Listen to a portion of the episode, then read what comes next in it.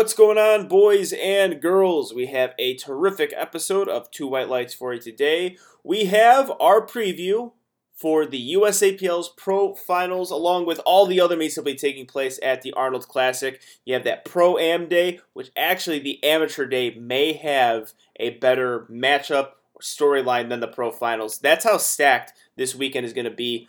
I was looking forward to this preview. Steve was looking forward to this preview. Solana's looking forward to this preview. And probably due to the fact that we're all closely related. We're either competing or coaching at this meet. Solana and I are competing. Steve is coaching. And you get a lot more emotion. You get more hot takes when you're directly involved into it. And on top of that, it's probably Steve and I's favorite meet. I don't know about Solana, but Steve and I's favorite meet of the year, uh, just because of how fun the Arnold Classic weekend is. And this is an incredibly stacked meet. Tons of storylines, tons to talk about. It's a two hour episode, so you got a lot of analysis, you got a lot of hot takes, you got our predictions. You're going to see if we're right or wrong. Probably wrong for the most part, but it's awesome, awesome preview. We had a great time with it. Make sure you're listening to it on Apple Podcasts or Spotify. Leave a five star rating on both. Leave a review on Apple Podcasts, and also go to twowhitelights.com and check out the show there. Also, you can get some merchandise. Uh, merchandise is still available on Two White Lights. And without further ado, here it is Two White Lights.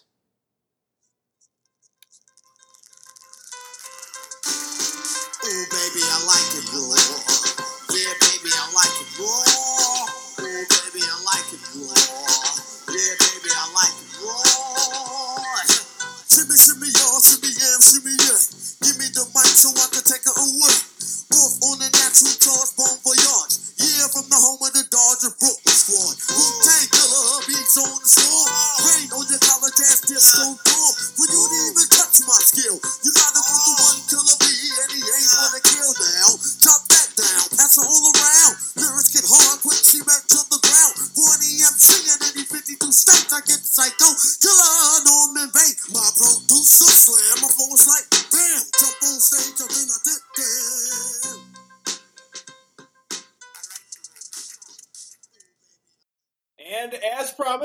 we are here to do another preview. And we have the Arnold Pro Finals. Solana, Steve, how are you feeling about this? Actually, I might ask Solana first because Steve might get into a rant just right off the bat. Well, I can start off Steve's rant because I'm only excited now because we only got the final list of people, like what, last week? Thanks to Brad. like, last night. Oh, oh, my bad. Last night. Last, really last night. night. Last night it was finally official. Yeah, All right. that's horrifying. Haven't we known about this meet being the finale since the start of the Pro Series? Haven't we known about it since then? So how do we not have a, a final roster till um, February 15th of 2023 when the, the Arnold is the first weekend of March? Uh, So I don't know. Maybe maybe they keep it behind a black curtain. Um, but uh, yeah, so we got the Arnold Pro Finals coming up.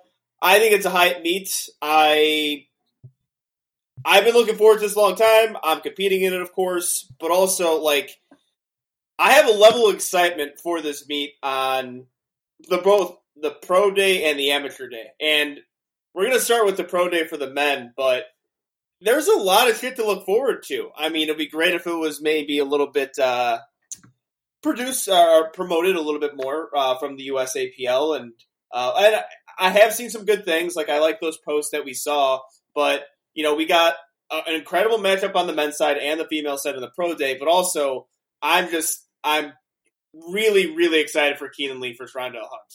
Like that might be my favorite matchup of the year, and it's only March. Like I'm very, very excited about that because it's just like the coolest thing ever. Two international lifters going to Columbus, the Arnold, which is always a big deal meet. Um, I, I want to be promoted like a big deal meet, but the Arnold is something that USAPL lifters love. They compare it to nationals. Some say it's better than nationals. We like going there. We like hanging out. We have fun competing. We have fun training while we're there.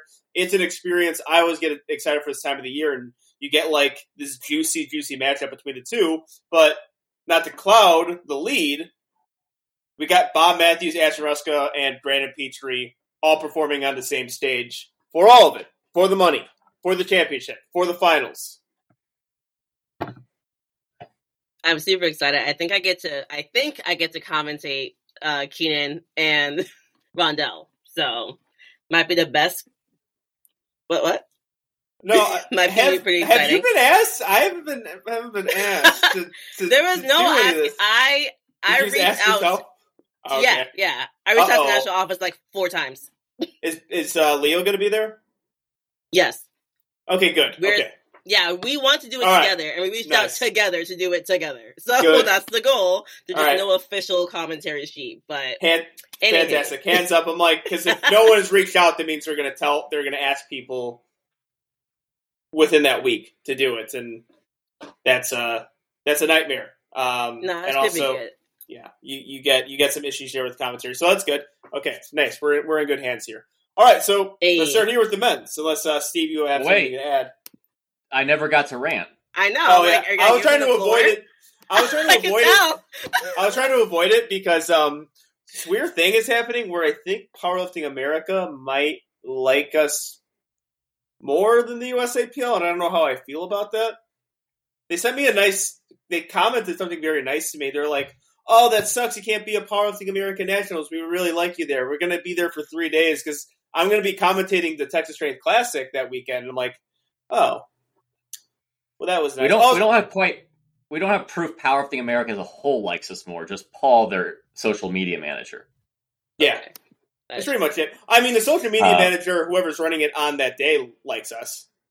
but and they like me. I like it enough that I'm going to be allowed to be there. Maybe we'll talk about the coaching situation. I don't even know how it's going to unfold at Powerlifting America, but either way, let's talk about the Arnold Yes. for what is the championships and supposed to be the biggest meet of the year. This has to be one of the most disorganized, horribly communicated meets I have ever seen the USAPL run. And honestly, I would expect this out of a money grabbing local meet director with the level of communication. Invites got sent out late. As Solana said, it wasn't until last night that the finals roster was finally actually finished. How are we two and a half weeks out and they still hadn't filled out the entire thing? They sent out the wrong invites to the pros.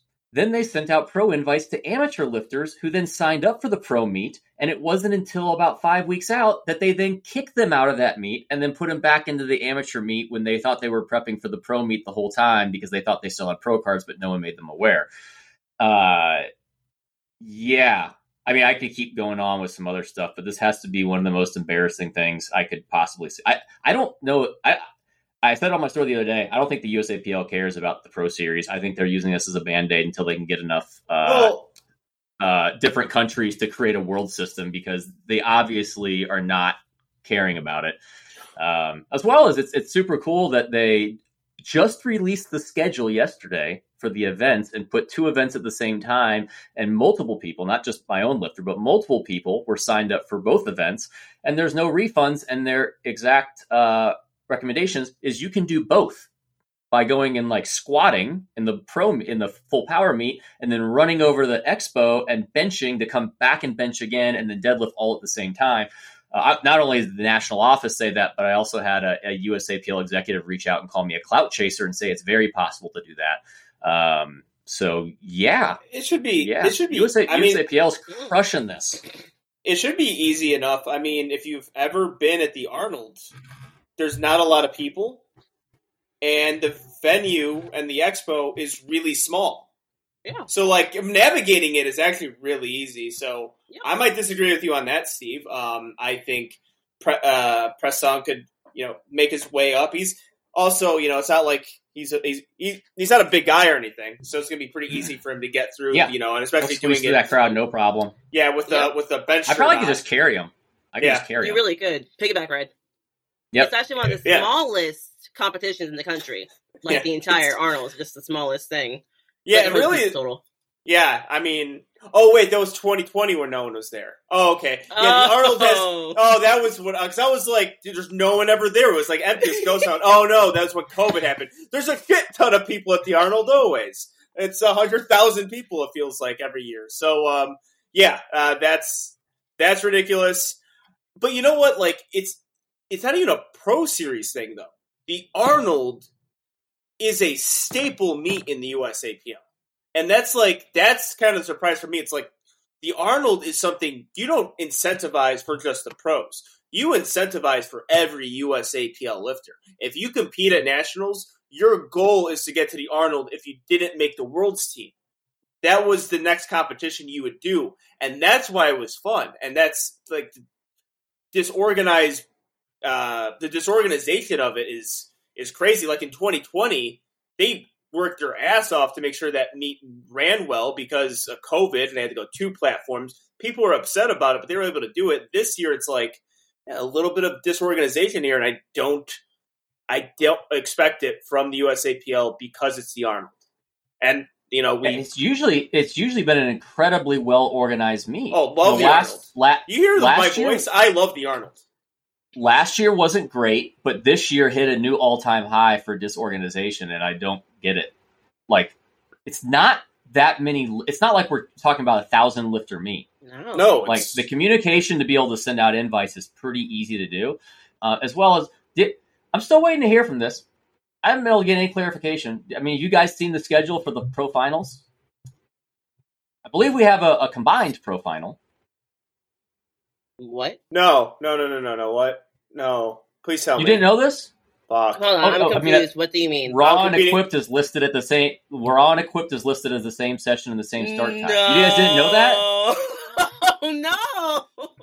Oh yeah, yeah, yeah. Yeah, it's, it's listed as the same start time. It's been like that for like. Are a they gonna now. be not They changed do- it because it, Are they going to be not doing? I the assume same they're time doing- it's it either they're doing two platforms or it's going to be a three flight meet where people are intermixed. That's the only thing I can think of.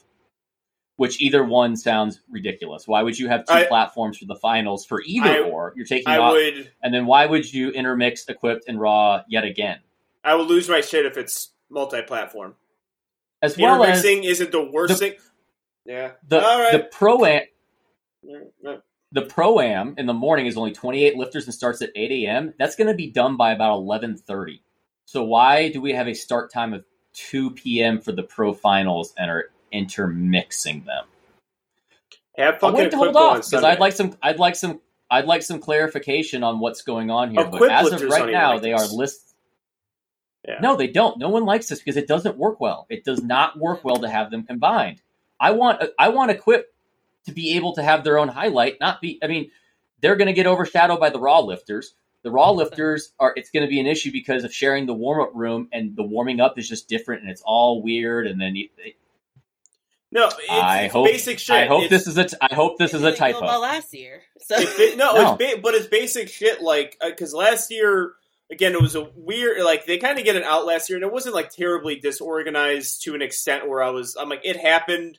Um, I think the flights could have been done differently. The pace of the meet was super fast on one day. Like they could organize that a little bit better. Sure, you get to learn from your mistakes and you know do it again this year. You got to start thinking about what is going to be the driving force what gets you into the federation and we get this really good opportunity here to showcase your best lifters in a Sheffield like format, and that's going to mess with the viewers when they see Equipped go on the same time as Raw.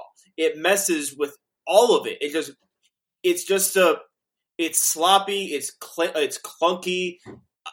It's it's having two sports going on at once, really, because equip lifting is somewhat of a different sport than raw lifting it's just you wouldn't you wouldn't get that in a professional product and the goal is to get more professional and i think we're going to see that product with sheffield but um yeah yeah i uh as well as I mean, Yeah. frankly, I would I would love for Equip to have their own session so they can be highlighted Yeah, appropriately. But for let's sure. be frank, i don't is- dislike equip lifting but but well, I don't dislike it either. But let's be blunt about something because I was hoping that this would change and it didn't. I kept saying all of last year, Equip lifting doesn't support Equip lifting. That's the major issue. They're not they don't support each other.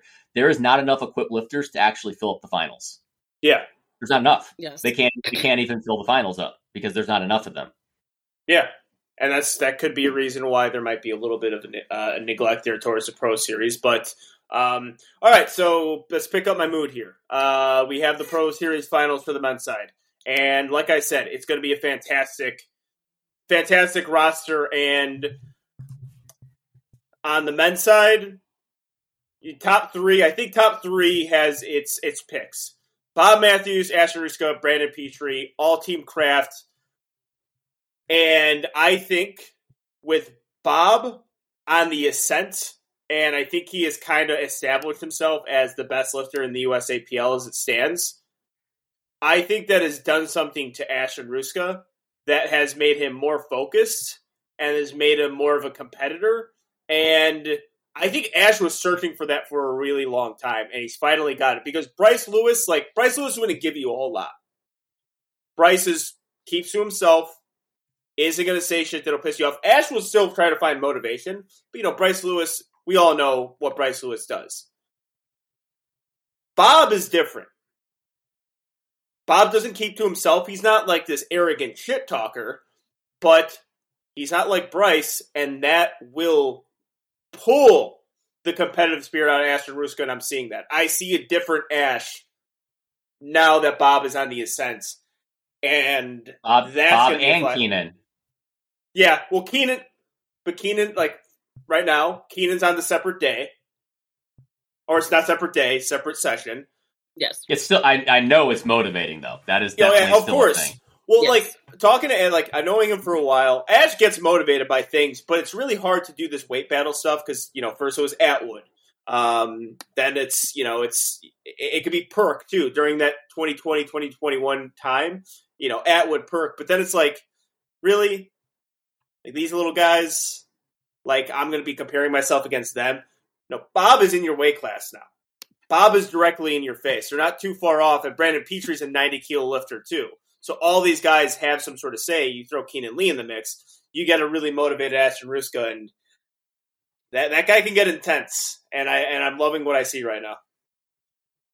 I have to agree with you. Like, especially after listening to Ashton talk about it on another podcast. Um, he definitely is. We can say. King of Lifts. We can say King oh, we're allowed to say it. Oh yeah, I don't know.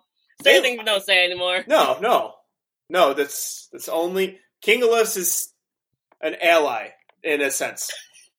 Are Okay, they? cool. They won't repost any of our stuff. They won't repost Angelo lists or any of my. athletes You know what? They won't. They won't repost most things. They won't repost most things. They aren't reposting Lucky. He might. That might be because he's a two I light affiliate.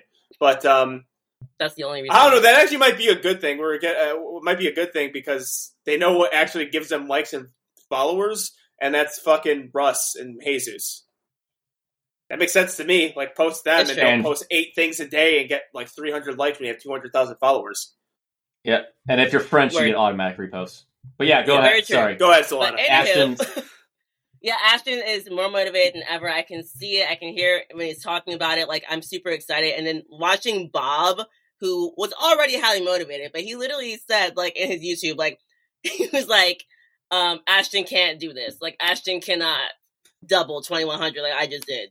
Like he said those words, and I was like, oh, I love this. I love this because he literally called him out directly. So it's like a legitimate fight. And then we get to watch Brandon, who is yes, a little bit more quiet, but he definitely is coming up. Mhm. Like definitely after watching him have that big day in January where he almost total over 2K, but he missed that last deadlift. But 716, 463, and he went 771. And I'm like, okay, so you still have some time to clean that up. Like, we're going to see a big meet from all of them. I have them all within four dot points of each other. I cannot wait. I have some. I'm not. I can't say anything, but I do have some insight about all Say it. three of them. Nope. I promise. Awesome. It was. It was confidential. Awesome having awesome him having you on the podcast, Steve. I know. Yeah. I have awesome Boring. information that I can't share with anyone. of insight about what the goals are for each each of them. Oh, But so because it, that will play into things, it'll be interesting. I- I know. Maybe if we do, I'm- a, I'm maybe if we do a recap, maybe if we do a recap show, we'll give some insight there. But it'll be interesting. But yes, I originally. I, I, and when I put this down, I was like, okay, Bob's got this. I, I think Bob's going to win this. I like his momentum. Just doubled, doubled basically what his meet PR total is. But then Ash had that big day. And here's the thing: I'm, I'm gonna I'm gonna send my call something Bob said out. Bob is better at rep work than Ashton. Ashton's never been great at rep work. Uh, this goes back to a coaching thing if we really got into it about disproportionate levels of like what her percentage is and what some people can one RM versus they can double, triple, and whatnot. Bob is much better at rep work. we haven't we haven't seen Ashton or Bob truly have a super meet. Ashton Ashton probably could have had it last year at the 2021 VA Pro if he didn't YOLO that deadlift just because Yeah. he had already won it. He kind of was on that track, but he, it, since then Ashton hasn't been 100, percent and I don't think Bob has really had that meet quite yet too. No, That's where it's interesting Mhm. because I think either of them could very well win this based on if one of them can have that meet. Now, I'm going to be frank. I'm hopping on the Ashton bandwagon for having that meet. And it's mainly because of how his deadlift's looking. That's Yeah. been his issue lately. His deadlift hasn't quite been up to, I mean, he was looking like he was going to deadlift like 870, 880 for a while there, and it kind of dropped off a bit. And partially because he went back, it, it seems like this thing where he can't sumo for a long period of time and it drops off, so he has to do conventional, but conventional's not as strong. And then when he comes back to sumo, sumo is just ungodly strong. And he just he just missed that 881. I don't think he's going to probably shoot for 881, but he doesn't need it. I don't think he does. I, I think he can easily go. I, I mean, I've got Ashton at 820, 475, 860. Big big caveat there too. On bench, he's going back to that wide grip, Mhm. which we know he can hit more on that wide grip. Yeah. He has had some weird things in the meet where it hasn't fully panned out, but he definitely benches more wide grip. Mhm. Bob, the big question mark I have there is, like I said, he's he's kind of disproportionately good at rep work, and he hasn't quite hit that much more than he reps out in a meet. Um, I I think he may. Maybe I'm speaking. Uh, I, I think something may have occurred. Did he get sick? Possibly leading into Yeah, VA Pro. I Yeah, he- think not leading not in. I when thought he it was was the after. pro. It was after. It was after. It was a week before he hit his 2100 for a double. Okay. Yeah. So I've got him doing more than he did for those, mainly on bench and deadlift. As of now, if I'm just using past precedent, Bob is typically about hit on squat what he hits for his double. And if you look at it, it kind of shows because it, like you'll you'll see some people who hit three reps on squat and all three look like they're RPE 10 that's usually a good sign that like someone's just really good at rep work, but they might not have that much more over their actual first rep. But his bench and his, his deadlift gets a little bit more. I, I've got Bob 766, 517, 843. If he goes over that and has a super meet, it wouldn't shock me. That's where I've got him at.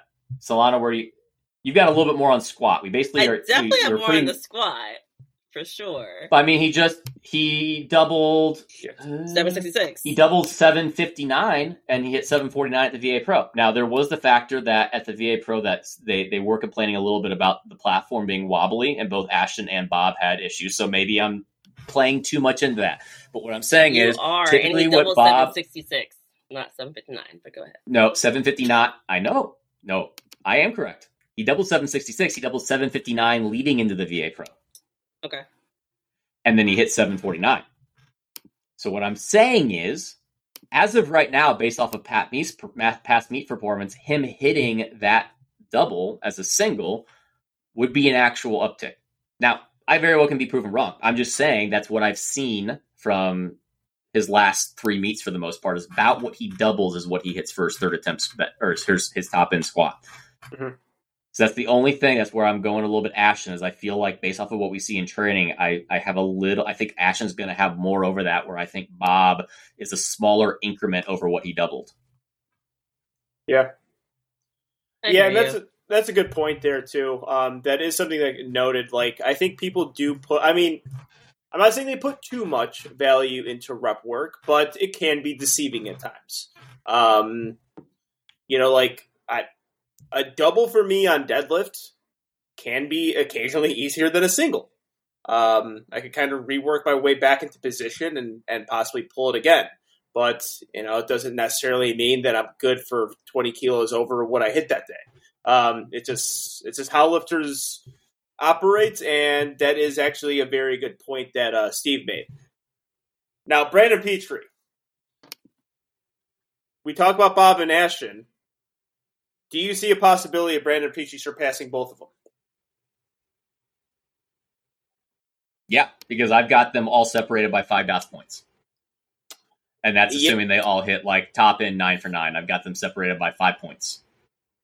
Okay. Yeah, I well, got separated by four. So I was about to say because we're talking about Bob and Ash right now, and I think it's because you know Bob had that YouTube video, Ash had the King of the Lifts interview, and I, I Same and weight class. yeah, same weight class. So That too. eh, there's a lot going on there.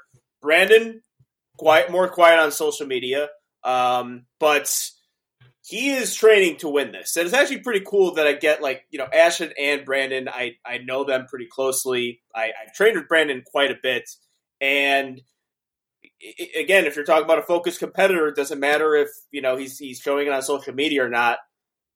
The guy is focused and he is motivated not by just Ashton and Bob and trying to beat these guys and be the best lifter in the USAPL, but also by Russ. Like he wants to, Yeah, he wants trying- to make a Yeah. real point with Russ on this one, which should be doing the meet, and Bob and Nash on top of that. Like this is. Wouldn't it be great if he was there though? Wouldn't it just be fantastic if Russ was in the middle of all this? Wouldn't wouldn't that just put a cherry on top of an amazing Sunday that is this powerlifting meet?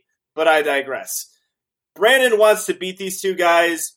Russ, Russ pushing him. He's pushing himself in training. And I trained with Brandon in the past. I won't give too many details, but Brandon's the guy who has to work around a lot of injuries.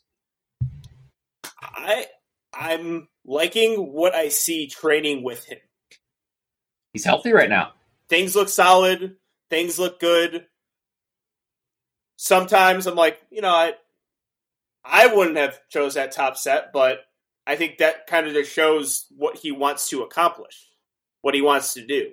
And there's a, maybe a reason why he's there and I'm not, is because he's really pushing himself to get to that. Um, I don't think he's risking anything. I think it's like this is what I need to do to total 2K at 90, and I got I got to hit this weight, or I got to at least feel it. I got to at least try it out. Um, that that's that says something. I was going to say, do you think this is a meet he gets 2K? I think it is. I think he will go 2K at this meet. He does have to hit some top ends and go nine for nine. What are the numbers on think- all lifts that he has to t- what he had, what he has to hit? Like I 2K? have right at 2K, 2K Same. 710, 474, 815. Yeah, I did 716, 474, 810. So we just. The only switched thing it. that worries me is the deadlift, only because um, what has happened in the past. Not, I don't know. I'm not even gonna say what happened. His in the de- past his because- deadlift his deadlift has peaked well though. Yeah, Like, I'm 'cause not I've saying. been wrong about I've been wrong about his deadlift in the past, thinking his training numbers were indicative of what he probably hit meet day, and then he hits way more because he, he hit 771 and he missed 823.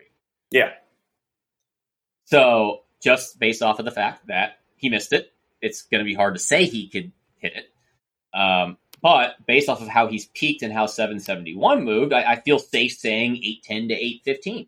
He's going to eventually post this on Instagram and say we're all underrating him. Well, I was about to say Um, if he was motivated, So if he was motivated by you know Russ, Ash, and Bob, he's definitely been motivated those podcasts, and more so you. Like so, I mean, if you got some money on it, Steve, and you want to put Brandon, just talk a bunch of shit about him.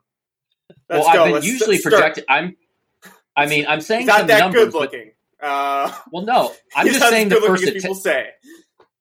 No first attempts. I were we I don't saying know. thirds? I was saying first attempt. 710, 474, 815 for first attempt. So he'll hit 2K on his first. Yeah, yeah, yeah, yeah. Yeah, just, just go go down the list and just see what we can get Brandon mad about.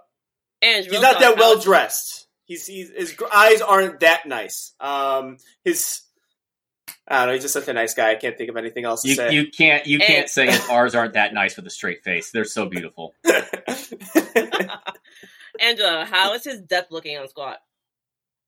um, hard to tell for me because I'm spotting, and I am. Okay. And you're And looking I right am, at that, uh, those glutes. You're checking out that butt. Um, I think on one of the doubles that he had, I thought it was a little high. Um, but the single, I thought it was good squat depth. He was wearing jean shorts, so possibly that was restricting his uh, his depth on one of them. Not an No, excuse. Brandon. he he he did not use that excuse at all. I am saying that because jean shorts while squatting, I just don't think. Um, Basically like multiply that's what I was when you're about to say. jean shorts. What is this? Yeah, okay. My computer just or my thing that's disconnected. Oh, are you serious? Okay, I can't even get it back. Oh, damn it! All right, You still well, sound good. You only yeah, done it for sound like good. Yeah, but whatever. Um, yeah, I he was wearing jean shorts, so I, I maybe that was restricting his depth just a bit. Um, yeah, I wouldn't say there's a whole lot of issues there. That that seven sixteen he hit though was like pretty money. It, it was It was good. it was good. It was it was it was a good set. Um, I think he's closer though on depth goes, so I can go either way on meet day. I mean, it happened at nationals where he got called on depth for the first squat. He was able to fix it. Um, so I think he'll find his depth on meet day within the first two attempts, and they'll be selective on what they need to hit. So you can even be more conservative if you want. All Yeah, right. but- Shall Yeah, we it's on? tough. I mean, we'll come we'll come back around to those three, but that's that's a Mhm. tough one. If any Yeah, well- one of them won, it wouldn't it wouldn't shock me at all. I see 100%. Bob is this. I see. I mean, I'll just say last thing I'll say here is I think Bob is the safest. I don't feel Mhm. like he has any lifts that can go wrong on meet day. Yeah, He, it, he, Ashton bench has always been a little weird because it it doesn't typically peak well. Sometimes he has a little bit of pec pain. It's been a little weird, and then sometimes on sumo has a little bit of lockout. Brandon, while I think depth was good on seven sixteen, it sometimes can be shallow, and then sometimes he gets a little bit stuck and, and into a hitch motion on deadlift. I'm being nitpicky here. I'm just saying that if I was to go off the person that has the least variables of missing off of just things that just outside of just pure strength, it's Bob.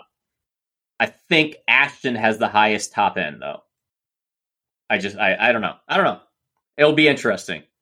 But Yeah. then what does Brandon do body weight wise? Does, does, do any of them do extra cuts?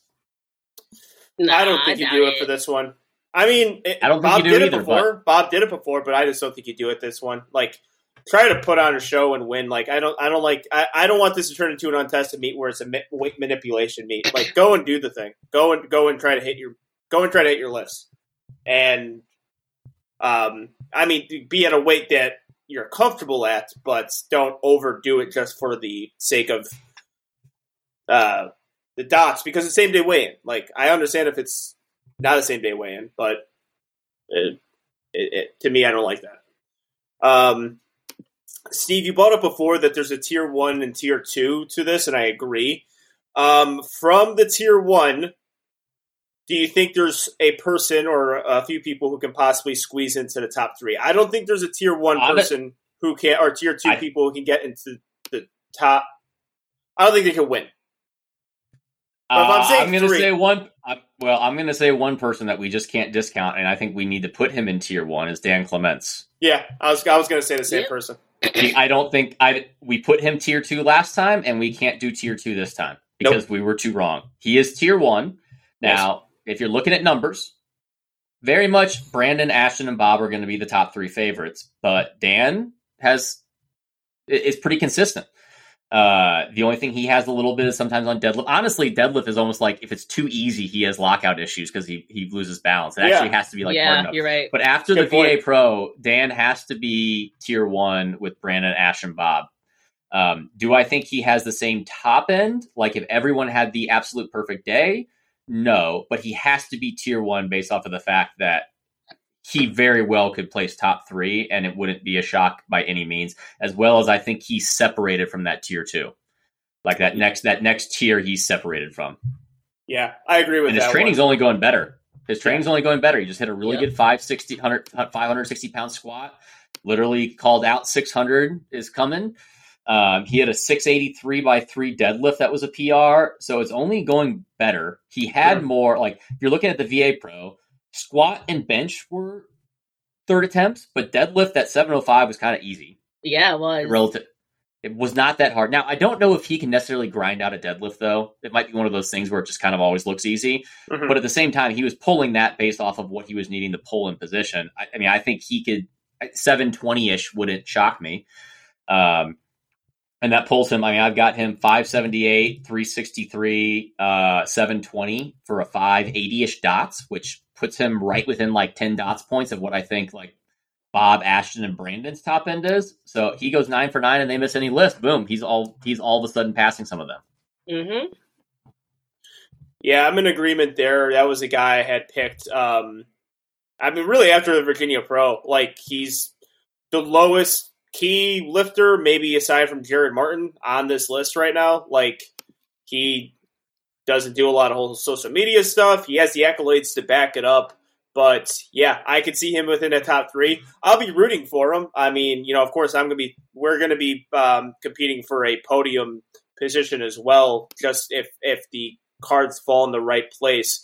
But you know, if it's not me, I, I that's the guy I want. Uh, I want a game day athlete to sneak into the top three. I want to break up the potential uh, craft craft dynasty, craft empire that's going to be at the Arnold Pro Finals. And I think Dan Clements, if I had to bet on it, even though I'm on the same team, I would take him to actually get into that top three spot um, and do that, and possibly, you know, with bad meets from other people, get himself into two and and actually, uh, you know, get some people nervous uh, going into deadlifts. So, yeah, Dan The Clements. the, the o- I mean, this isn't a huge thing because I don't make it. I don't think it's like a massive weight difference.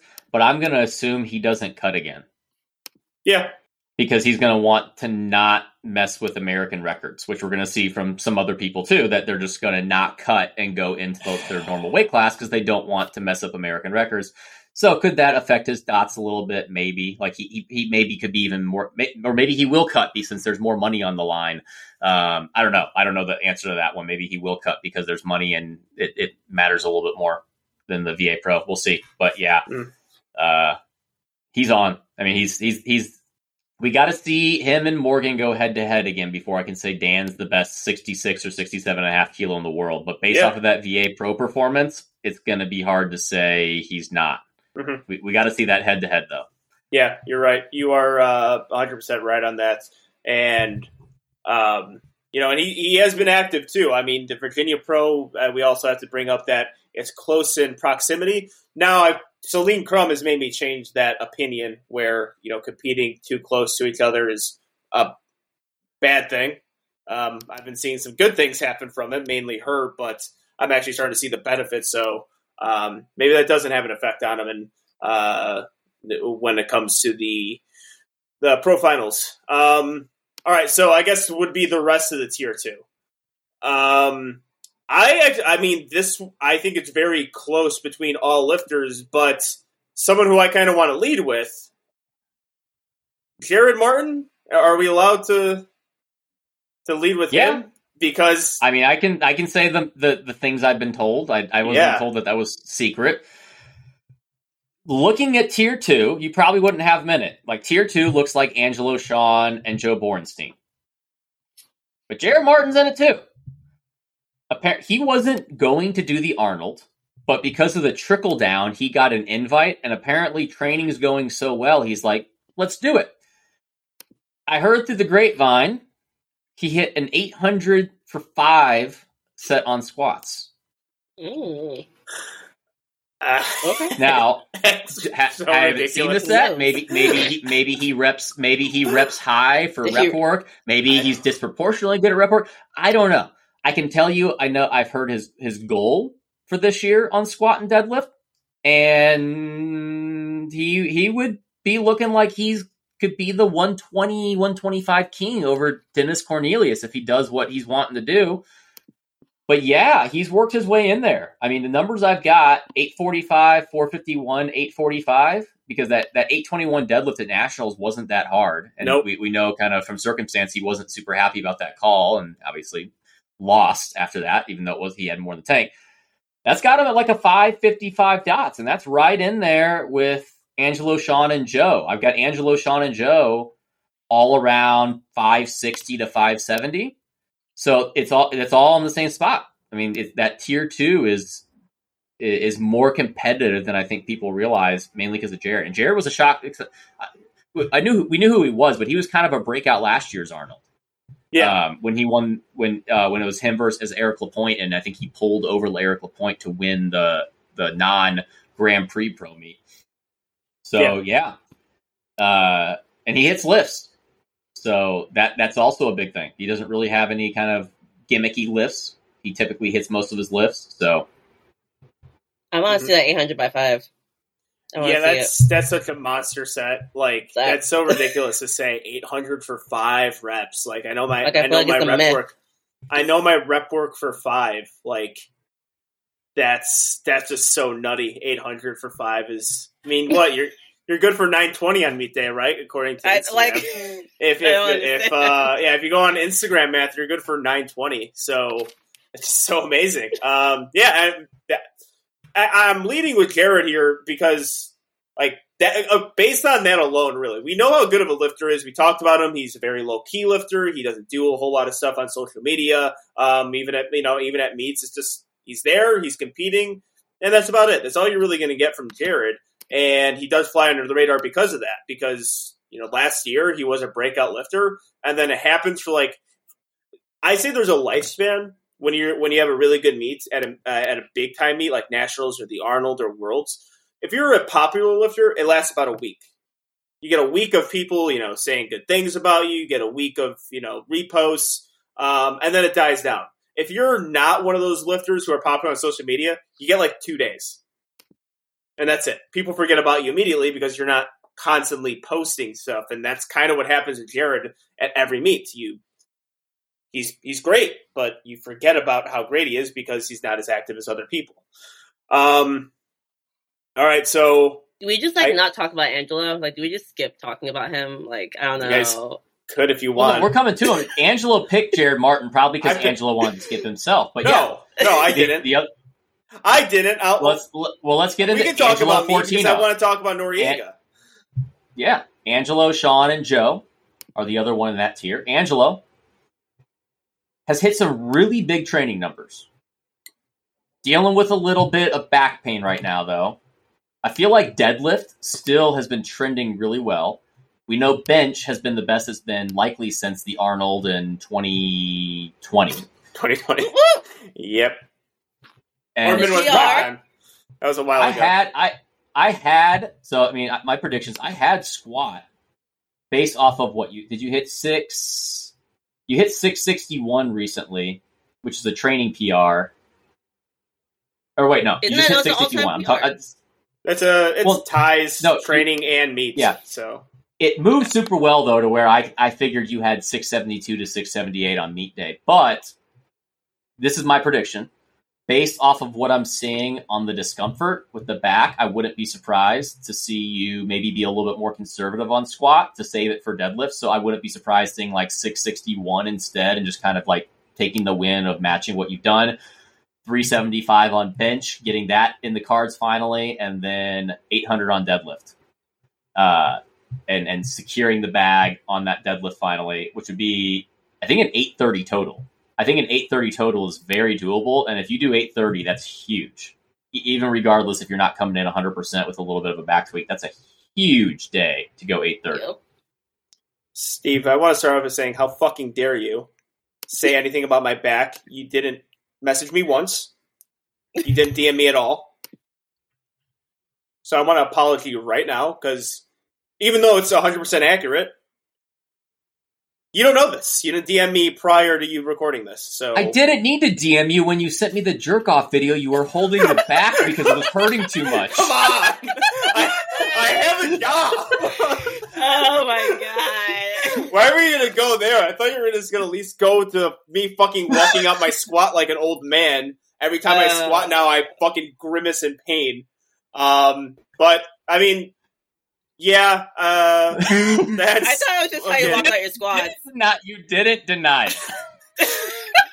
You're right. I yeah, that's a good point. I did. God damn it, Steve.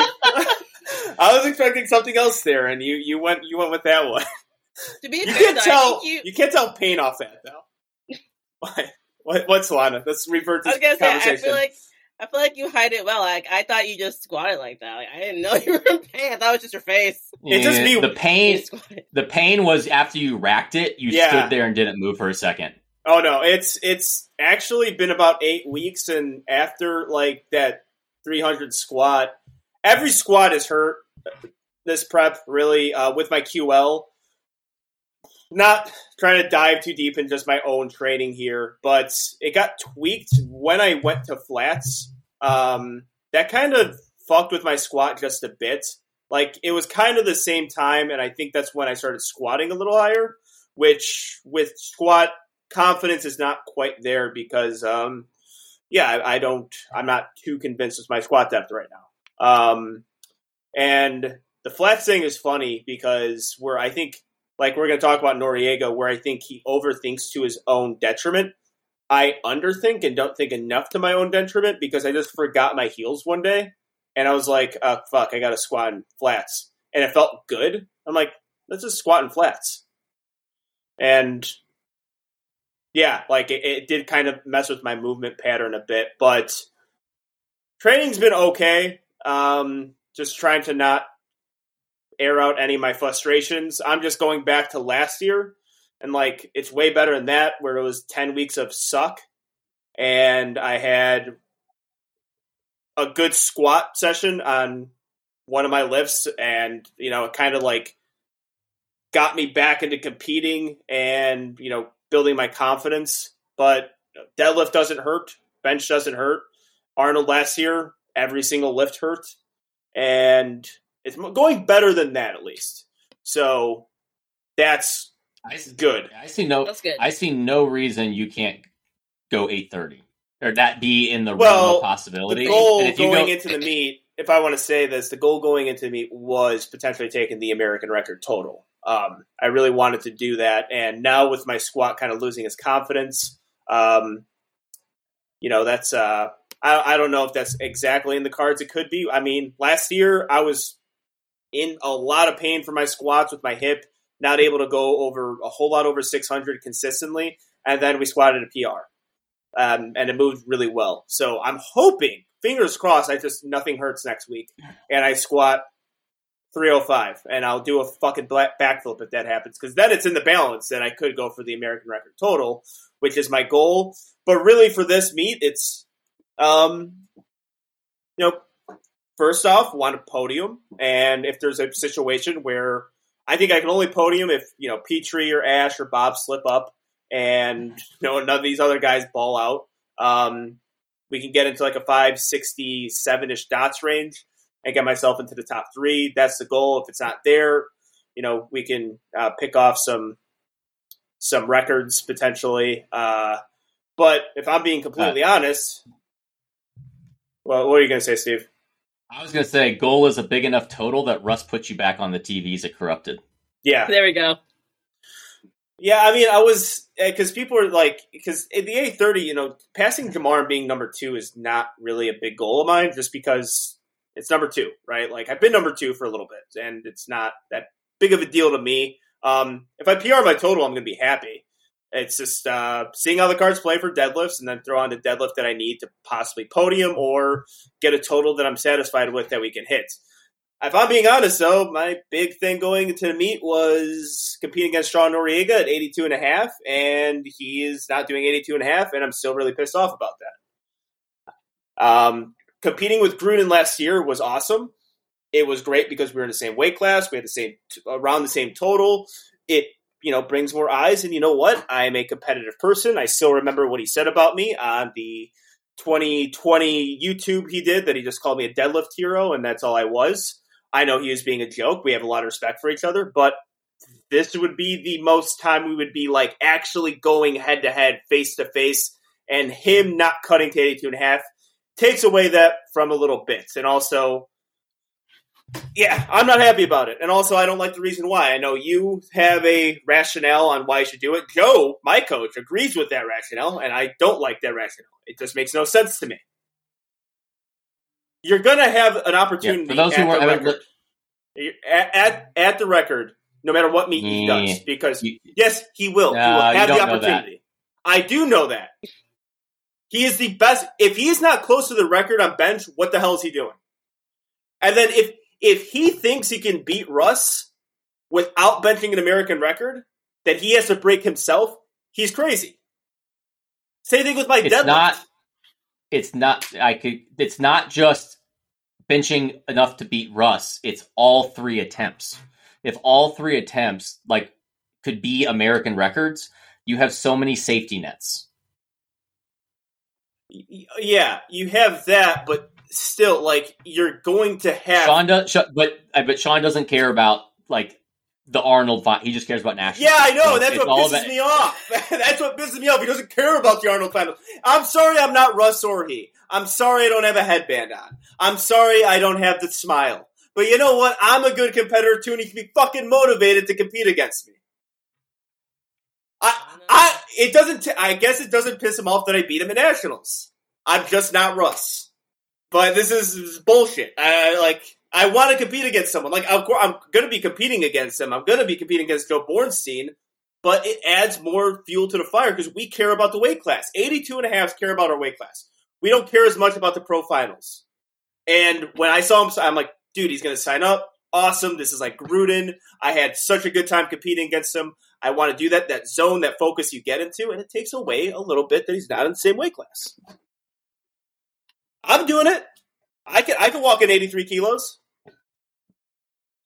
He, he should too. How's his training going, by the way? Yes, Steve, Solana. how's it- how's Solana. Solana, Yeah. how's his training going? We already we already know what I'm gonna do. I'm I'm I'm gonna be silent. Yeah, I'm asking Solana. I wasn't asking Steve. How's you have to give analysis on this because I think it's going really well. I don't know. I mean, his training is going fine. It's just, does that say anything about what's going to happen on meet day? I don't know. But his training is going pretty good overall from what I'm seeing lately. Steve, Yeah. nothing? Not one word? No, he never. He really never does. I'm gonna say this though because it's he's he's a hard guy to predict. Really, I guess. Um, with what he is in the gym, and also he just hasn't been posting as frequently. But one Yeah. thing that's just in my mind, like even as an 82 and a half kilo lifter, um, even though he's not competing that, he totaled 825 while squatting 606.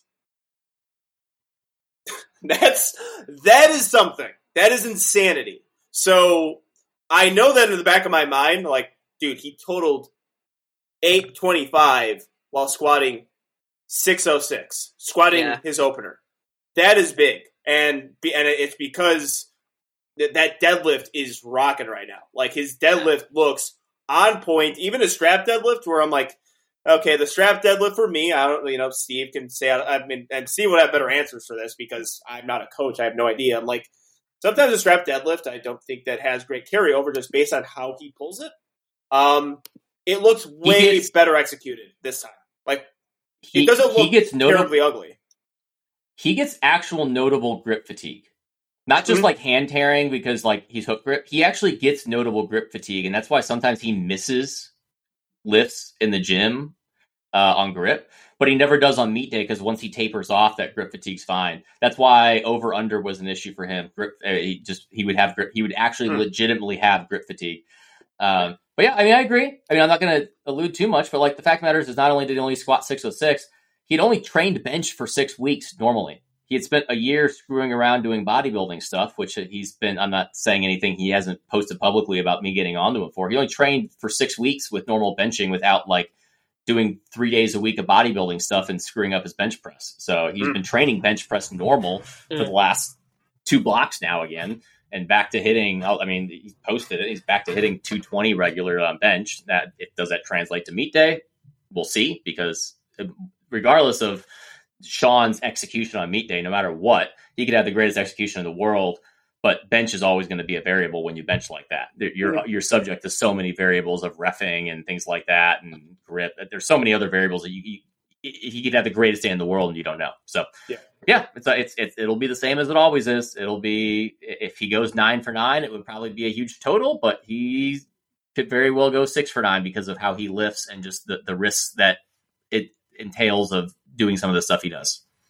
Yeah, I I agree with that, and uh, yeah, again, I'm really I'm putting a lot of um a lot of a lot of confidence in that deadlift. His deadlift looks fantastic, It is and I'm not saying I'm not I'm not saying strap deadlift is something he shouldn't do. I think his strap deadlift looks way better.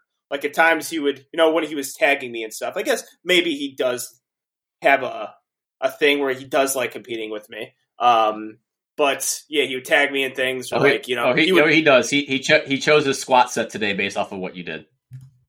Good. That's good. Uh-huh. Um, uh, like I just saw something on Instagram that's going to be in our next section. Okay. All right, nice. I'm like Shun. sh- Now it's not White Lights, but Shun Jabril just deadlifted 804. But uh, yeah, I, I I think his strap deadlift looks really good, and at times it just looked ugly, and I don't think it had a good transition to meet on on meet day. Um, I don't know if that's not white lights. I actually might white light that one. Um, but yeah, now on to the guy who can definitely surpass both of us, Joe Borstein. Yes. Yeah, that Joe big meet Borstein right now. December. I actually, yeah, power ranking right now. I would put him ahead of me and Sean. I think that's very valid. I mean, he already had that huge beat with the 780. His training's only going better since then, and that Yeah. 780 wasn't that hard. It was not Like, he only had that was more. hard. Like Della was RP Yeah. ten, but the rest was like I'm like, yeah, that was like a second attempt for both squat and bench. Well, that's why he's so dangerous. Like he's kind of finding himself as a lifter, and he's on that upward tick. And he didn't have the uh, he didn't have like the the downward tick that a lot of young lifters had. Like it, a lot of it's sink or swim. Like when you start getting a lot of that big total increase that you get um, when you first start lifting. And when you when you're just already naturally strong and you get there um, into big competitions, he he's used that momentum well, and that's not always the case for every lifter. And I I think he's figuring things out still, which is the most scary thing about Joe Bornstein. He's figuring shit out, and he just totaled he totaled what seven eighty five or seven eighty at that meet. 780. Yeah. I've got him at 790 to 792 and a half right now, which puts him right on the dot with where Angelo and Sean is dots wise. Yep. The only thing is, well, actually, I mean, eh, it depends. Sean and Joe actually are going to be deadlifting maybe somewhat similar. Angelo's going to have the main pole, and it kind of depends. Like, I mean, it, how much everyone is based off of their own lifting versus actually placing, because it also, I mean, there's a lot of factors here of like. Are you going for actual placing? Are you trying just to put on your best total? Like if Angelo's got a shot to hit the American record total, is he going to prioritize that over uh, uh, trying to beat Sean and Joe? Think there's a lot of there's a lot of weird things here because outside of like winning the meet, a lot of other factors go in once you get down in that tier two and tier three of like what does the the lifters actually care about, and, and we don't we don't know. I mean, it, only they know. So. Mhm. Um, I'll, I'll speak for Angelo and say if he's got a shot for 842 and a half or 842, he's probably, because I think it's 841 is the American record total or 843. That I'm not sure. I just know we had the total over eight I think, I think if you got a shot for American record total, Yeah, of you're course. ditching the rest of it and you're going for it. Yeah, Yeah. I mean, I mean that's Joe, yeah. here's what I'll say is Joe, I think, cares the most about placing He does. Um, within the meet. Ooh, I don't know. Um, I would say, I, I mean, it's more so what my range is as a lifter because at 840 meet would just be a dream meet, you know? So I'm obviously going to take the dream meets, and that should also help me podium as well. But if it's like 845, I actually still might take it if it's 845 to get me into third. But if it's something like 847, 850, it's like now you're just reaching for something that isn't there. And we still pick Well, here, lifts here's a that we question. Think we could hit. Settle. s- s- We need the opinion now, so based on what happens, it can it can be clarified. Sean's not cutting to 82 and a half, so if he out totals you but you out dots him, who wins? what do you mean, me? I mean, in this meet, the dots wins. Well, I know it does, and I, I'm I'm not even arguing for myself. I'm not even trying to say if Sean out totals it wins. I'm saying what if if Sean out totals Angelo, but Angelo out dots him. Angelo, if you only care about 82 and a half, what do you consider that? Oh, win. Yeah. Yeah, it's it's it's a win. It's just more so like he he's not doing it at 82 and a half and he could easily do that. It's more just the simplicity of competition. Because I, I'm fully expecting him to out total me. I, I I would hope he would if he doesn't have to cut it all. Like, wouldn't like that be kind of the guaranteed thing? And, and then then it becomes a dots thing. I just think if we both come in at 82 and a half like we wouldn't have a whole lot of weight advantage over each other anyways. It would just be strictly based on total. Um, and that total that we can both go after if i'm good for the american record possibly and in that range of 830 840 we all know sean is too. So we could both get top three with a sick ass dot score and uh, you know, walk away, walk away with, you know, some money, and possibly an American record total, or you know, Joe Bornstein just beats our ass outright on it, and it doesn't even matter we have the American record or uh, uh, these these great totals at our weight classes. but Okay. All right. yeah, What um, we want to talk about? So we've got that's the finals, but then Yeah. we've got the weird thing that we've got the separate pro meet, and we do have some people in that separate pro meet. yeah, they place higher in the final than the people in the finals. I mean, the most notable one has to be Jonathan Hill. Yep, To where if he was in the finals, we would be talking uh, probably about. I mean, it, it's hard. He doesn't post his training much, so it's really hard to get a good idea of kind of where he's at. He's not. I saw he posted squat and bench a little bit, so a little bit more of idea there. He does tend to peak really well. Hasn't really been posting much on deadlift, so it's hard to kind of get a grasp. But I mean, if we were talking about him in the finals, we'd definitely be talking about him in that tier two with Angelo, Sean, uh, Joe, and Jared for sure. Maybe even having potential in the tier one if we had a little bit more of an idea. But him for sure. Chris Perez is in that conversation. Gerald Scott, uh, who seems to be healthy now. It looks from some of the, it, it's really hard because he doesn't post much of like the top end stuff. It's mainly the rep work. But I'm really excited to see what he does. And then you've got a Nas too. Anas would likely be in that. I mean, I, I if we could see Anas versus Joe would be an interesting meet. I don't. I think Joe likely based on what I know Nas is going to do. Joe is definitely shooting for more. But that is a as a preview. I mean, I, I think very well we're trending towards like a Joe and uh, perk three way battle come nationals. Yeah, that's a very good point there. And I would agree with you as far as the people getting in top five. For me as a competitor, I am looking at Chris Perez and Gerald Scott just in the 82 and a half because I think they have a definite potential to go over, well over 800. And if I slip up, like I'm not one of those guys who has that guaranteed 820 to 830 total. If I slip up, they beat me um, on total. And that's something yet, you know, I, that's sticking in the back of my mind. And I know they had the potential there to get there, but John Scott is, or not John Scott, John Hill is my guy. Like I, I think with with the guys we mentioned in that tier two, like you said, me, Sean, Joe, Jared Martin, he's right up there with us. Right up there with us. Like he he can be in that position there. And um Anas can be too, right? If if Joe Bornstein is going for a 790 total, um Anas has got to be eyeing that down that's something he has got to look at because that's going to be the matchup at nationals is um, Joe Bornstein, Anas, Austin Perkins. Hopefully, if Eric Lapointe heals up, pairs up too. Eric Lapointe, that was a real bad injury. He had to drop out of this meet. Um, so yeah, And then and then we've got too the fact that like we're we're gonna we're gonna for placing here we're gonna do two different placings. We're gonna do the finals placing and then we're gonna do all pros because there's the point series. Point if, if you don't know, the point series is all pros. So it's the finals combined with the pro meet combined with the amateur winner all off of dots. Rondell and Keenan could potentially out dots everyone. Yep. yeah, And if people didn't know, there is a caveat to the pro. To, so there's the pro qualifier for men and women. The, the the winner gets a pro card. There is a caveat if people didn't know.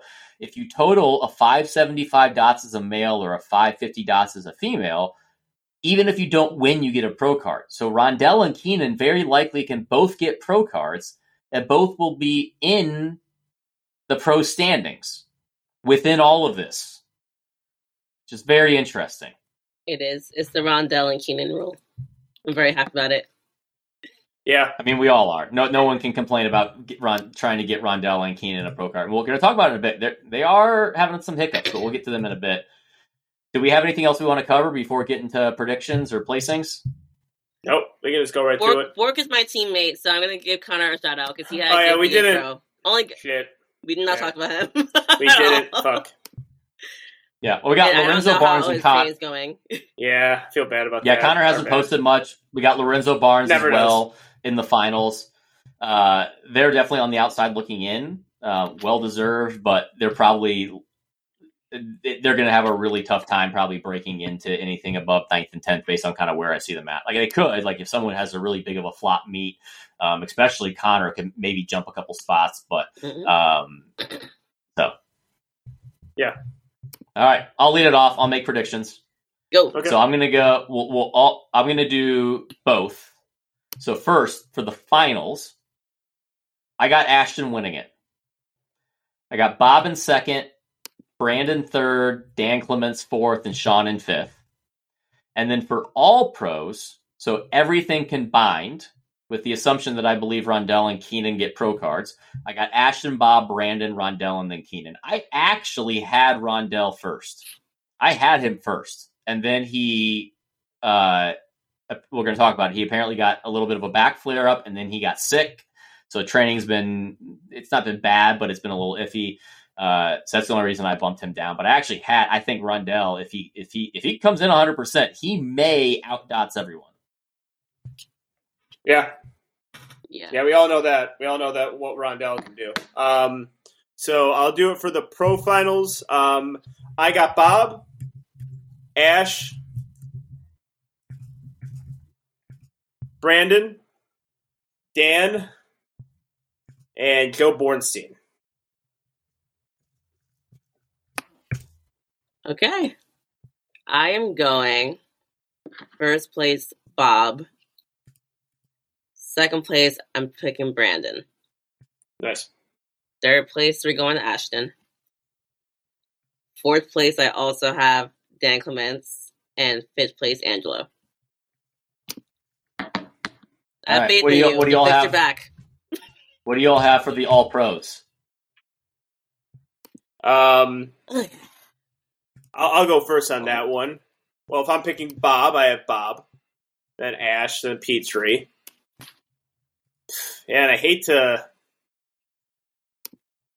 You know what? I'm going to go Dan Clement fourth, and then Rondell Hunt fifth. Okay,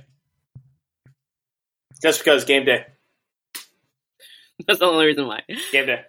I mean, yeah. That, uh, also, Rondell though, like I don't know much about like Rondell and Keenan. Kind of are not mysteries in the sense you don't know what they can do on meet day, but not as much as the other guys who we compete with regularly. All right. I'm going to go Bob. This is hard because I have like the numbers so close.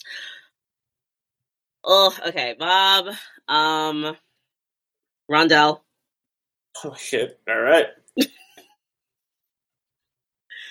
Brandon, Keenan, Ash. all right. Pro women. All right, yeah, that took a long time. you know- Yeah. That took a really long time to get those pro men done. I we have to do amateurs as well. Um, Yeah, well, amateurs will be quick, but you know Yeah. what's not quick? what, Steve? I don't know. I didn't have a lead in. Oh, I my God. I thought I thought You're it was going to be. taking it. I, I thought it was going to be you after seeing CB in some Left Floor Bros apparel. Because you would definitely be got- quick if that's it. the case. Yeah, you. Yeah, you that's we, true. We, we know you'd be uh, the quickest trigger in the West if that was the case. Especially on his birthday coming up in March. If it was his birthday on March 14th, for sure. Yeah, talk about March Madness. Am I right? CB in the Yeah, birthday oh. suit and you quick on the trigger. So, Left Floor Bros, the best merchandise in powerlifting. Ladies and gentlemen, go to leftfloorbros.com and get yourself the best gear in powerlifting. Look good on the platform, off the platform, in the gym, outside of the gym. Use that promo code 2WL15 to save yourself some money. They'll make you look good from head to toe. You'll see some new Left Floor Bros socks, never before seen on the platform. I don't think I am making quite the claim there. Actually, Delco Jesus might have uh, might have worn it before me, but I'm gonna think that I'm the first one to wear these off Bro socks on a platform. Use that promo code 2WL15 or 15 is a lot of 15 to save yourself some money on Left Floor Bros merchandise. All right, now on to the pro women. You know, we've talked about the men's side. I think the, the class in tested powerlifting is the men's side um, in the USAPL. And potentially, IPF has the female side, but this is still an incredibly compelling matchup on the female side. And the reason why is because I can't pick a lifter that I, if you told me to make a bet, this lifter is going to take it all. I have one of my favorites, but still, like, conceivably, I think that other lifters can win. So I think it is Celine Crum, Gabby Martinez, Sam Calhoun, and with the potential of, I, I, yeah, I'm going to add in Jen Thompson, Jasmine, Jasmine, and, and Jasmine. Well, I, with Jen Thompson, too. Uh, well, we're gonna get to our All, predictions. I actually have. Yeah, Jen Thompson is my person who could possibly get in the third. Yeah, I think those five have to be tier one. Yeah. Uh, now, Celine, Gabby, and then I mean, maybe Solana. Maybe you got a DM today, since we're not reaching out to people to try and ask them about body weight every single time. Do you have an idea of where Sam's at? Because that's the that's always the biggest question mark. Because one of the issues of the VA Pro is since she was at a higher body weight, it was tough. It was going to be tough to beat Celine because she wasn't in the same position like she was last year at the Arnold, where she was at a lower body weight. So her dots is in, or at, at nationals where her dots gets a, a big bump.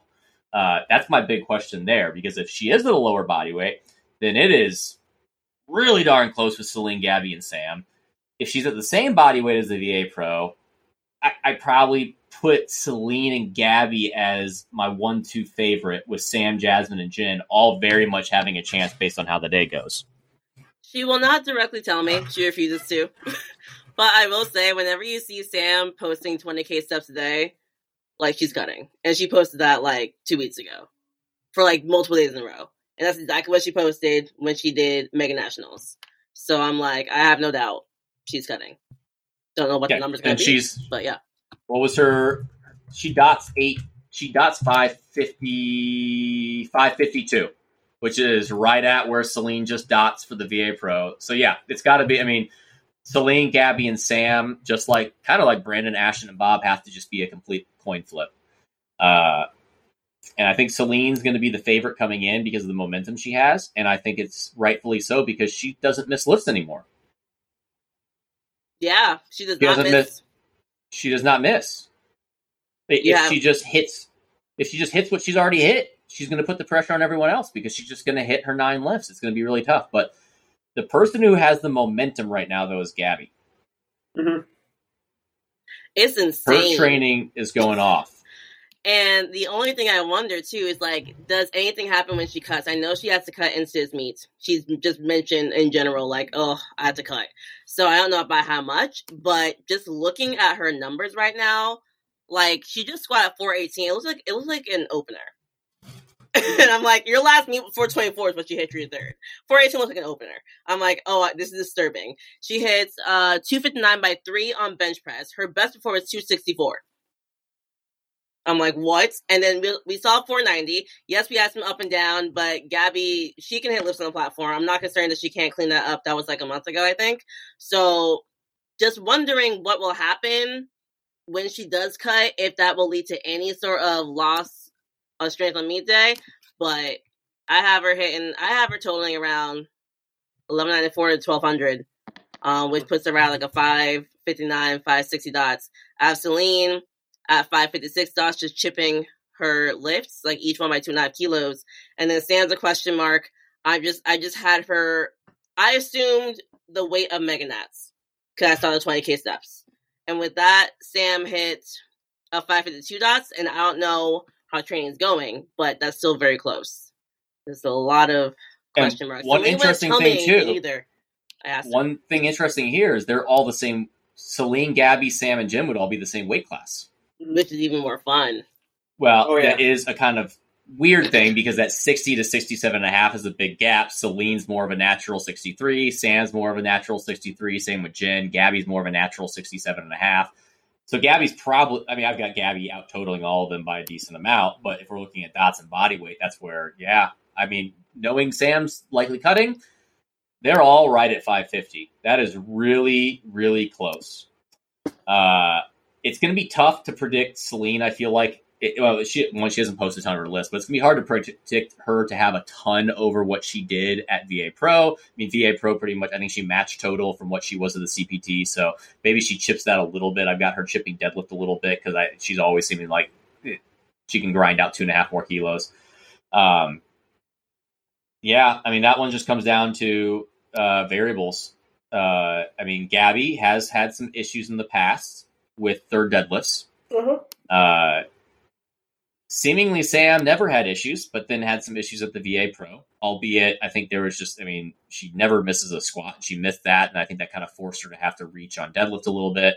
Um, yeah, that'll be interesting. And then Jasmine and Jen, they're kind of on the outside looking in. Jasmine's tough to kind of get a, a read on since she doesn't really post too much. Jen's training's going super well though. And she's back down in body weight. She posted she was 144. She weighed 143.3 at national, so I assume she's back there training's going super well. Considering how long she's been competing, it's insane that she's still progressing. I know. And like hitting like an I mean, I think I mean part of it's because because of the weight class change, she's gone up in, in weight, which because I think she was trying to have to kind of hold herself down at 63. So it's, it's given her kind of like a little bit of new life, being able to kind of have a little bit more weight. But yeah, her training seems like it's been going super, super well. I just want to say Jen Thompson maintained 63 kilos for over 20 years competing. I just want to say that out loud. Over 20 years. 22 Yeah, years, that's- actually. that's pretty ridiculous. so, if you want to hear more about that, check out the Powerlifting podcast. Anyways, so, but no, real talk. Um, her her lifts are looking really good for Jen, even though she's not posting a lot of them. I know her lifts are going very very well. I know her body weight is down, which is going to be really good for her. Also, you made it sound like Steve that Sam missed a deadlift at VA Pro. She did not. Okay, never mind then. She just missed a squat? Yeah, just one squat. She made eight for nine. Okay. Bad Got it. journalism buzzer. It's all good. I got it. If it's Sam, I You know. I sound know what effects. she hit. we need to. Jasmine is always my question mark. So I want to go back because Steve, you made a note in here that Jasmine like had to really push the squat and like her depth was an issue or something. And yes, sometimes she does squat high sometimes. But I will say at the VA Pro, she had so much more in her squat, and they made a mistake at the table and didn't get her to a table in time. So she only got a two and a half kilo jump from second and third, and it was like an RPE like second Yeah. What? Well, What I'm not it? saying it was. I'm not saying it was. I'm not saying it was a difficult squat. I'm saying it's hard because she tends to be borderline on depth, and so she tends to get a lot of depth calls where she's never really pushed her squat because she's been re- kind of relying on the fact that she's having to make sure she hits depth. Okay. Well, I'm hoping depth is not an issue, but like I want to see what Jasmine squat can do because it was like the easiest squat third attempt I've ever seen in my life, and that was 435. Yeah, 435. I put her down for 451, and I'm hoping without any depth calls, like I'm undershooting it. That's my hope. We'll see. Yeah. Um. I it. As Steve said, it's going to come down to the variables here, and that's what I'm looking at. Um, but if I could just throw the spotlight on Celine Crum right now, this would be one. I, I mentioned it on the year-end uh, awards with Celine Crum, and I believe with the Virginia Pro as well. This would be like one of the best wins in powerlifting in recent memory if she is able to win the pro finals. And right now, I know Gabby is the one person I'm really looking at that could potentially take that from her because of how good her training has looked. Um, Sam Calhoun is more so consistency. not saying Gabby and and the other two lifters, Jasmine Penn and Jen Thompson, are not consistent. Especially Jen Thompson. Jen Thompson has been super consistent recently. Celine, I just don't think she could lose this one just because of what it took to get there. A day before the Arnold, in her bio, it said USAPL amateur last year. That was in her bio, USAPL amateur. And now she is possibly the best pro in the USAPL. It's destiny. And you gotta win this one. It's the craziest like journey getting there, and uh, I, I, I see. I'm, I'm closing my eyes. I'm envisioning it. Comes down to a third deadlift, and Celine Crum can grind a deadlift for days, and I see her grinding out a deadlift to win it. Well, she's going to grind out the deadlift, and then Gabby and Sam are going to have a chance to pull. Exactly. But I agree. Yeah, C- Celine is going to probably deadlift less than them. They're both going to have a chance. But I'm in agreement. I I can't pick against Celine at this point. and this is the first time I think uh, I'm picking against Sam Calhoun in the history of this podcast. I would like to point that out. Could be bad journalism, but that would be the first time I think I've ever done it. Someone check the Virginia Pro. I'm tape about to really. say I don't remember. Check I'm it really trying quick. to go back in my Really I got quick. it. I'm pulling it. got I'm the pulling it up. pull up the records because that would be. I might have said that on the last podcast too. I know. I'm like, I You just fit- yeah, feel you- like this is incorrect. I was yeah. I was the only one that picked Celine. Okay. You are so there we correct. go. So Oh, okay. I, from Yep. my recollection, I have not picked against Sam ever. Um, mean- and- but even during Virginia Pro, it's like Celine Crum. Like, okay, uh, really, it was her, her doing the Carolina Prime Time that I was like, I am going to give the advantage to Sam here because you're doing meets in close proximity, but unbeknownst to me, that works for Celine Crum. She is able to do meets in close proximity and actually get better. Um, but I, I, uh, Gabby, if we're talking about competitors here and a motivated competitor, she definitely wants to win herself. I think all these lifters do, but she has that competitive edge and um, well rounded too. Like she can, she she's not one of those specialist type lifters. Like all of her lifts can get her out of a sticky situation. And then we know the consistency with Sam Calhoun is one of those lifters where I kind of run out of analysis because one doesn't post a whole lot, and two, we've seen we, we've done so many previews of her meets that I, we I don't have much more to say. Um, her missing a squat at Virginia Pros was like that that that was a shocking thing. And then you got Jasmine Penn and Jen Thompson. Um,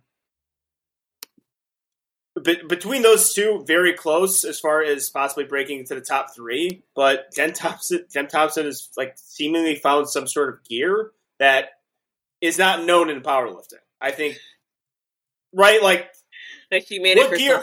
I don't know. I don't know what. I don't know. Yeah, I don't know what gear. It's a Jen Thompson gear. Like I don't know what gear it is because it's not so much. He's like, oh, he found. He is now, uh, you know, putting twenty kilos at her total at, at, at you know the in her late forties. She's not doing that, but she's still being consistent and making those the, the small little PRs here and there, and that is not seen. I think maybe I, I was going to say Dave Ricks, which by the way I got crucified last time for putting in the same thing as Dave Ricks. Um, Why? They're both because Steve's a prick. I don't know. Uh, Oh yeah, he's older. it was just from Whatever. Steve. It was just, it was just from Steve. I'm like, he's an, the oldest guy that was competing at the pro like or the primetime sessions, and she's the oldest female competing at the primetime sessions. So I do think there's um, a parallel there. But Jen Thompson seemingly hitting PRs where David Ricks, he kind of like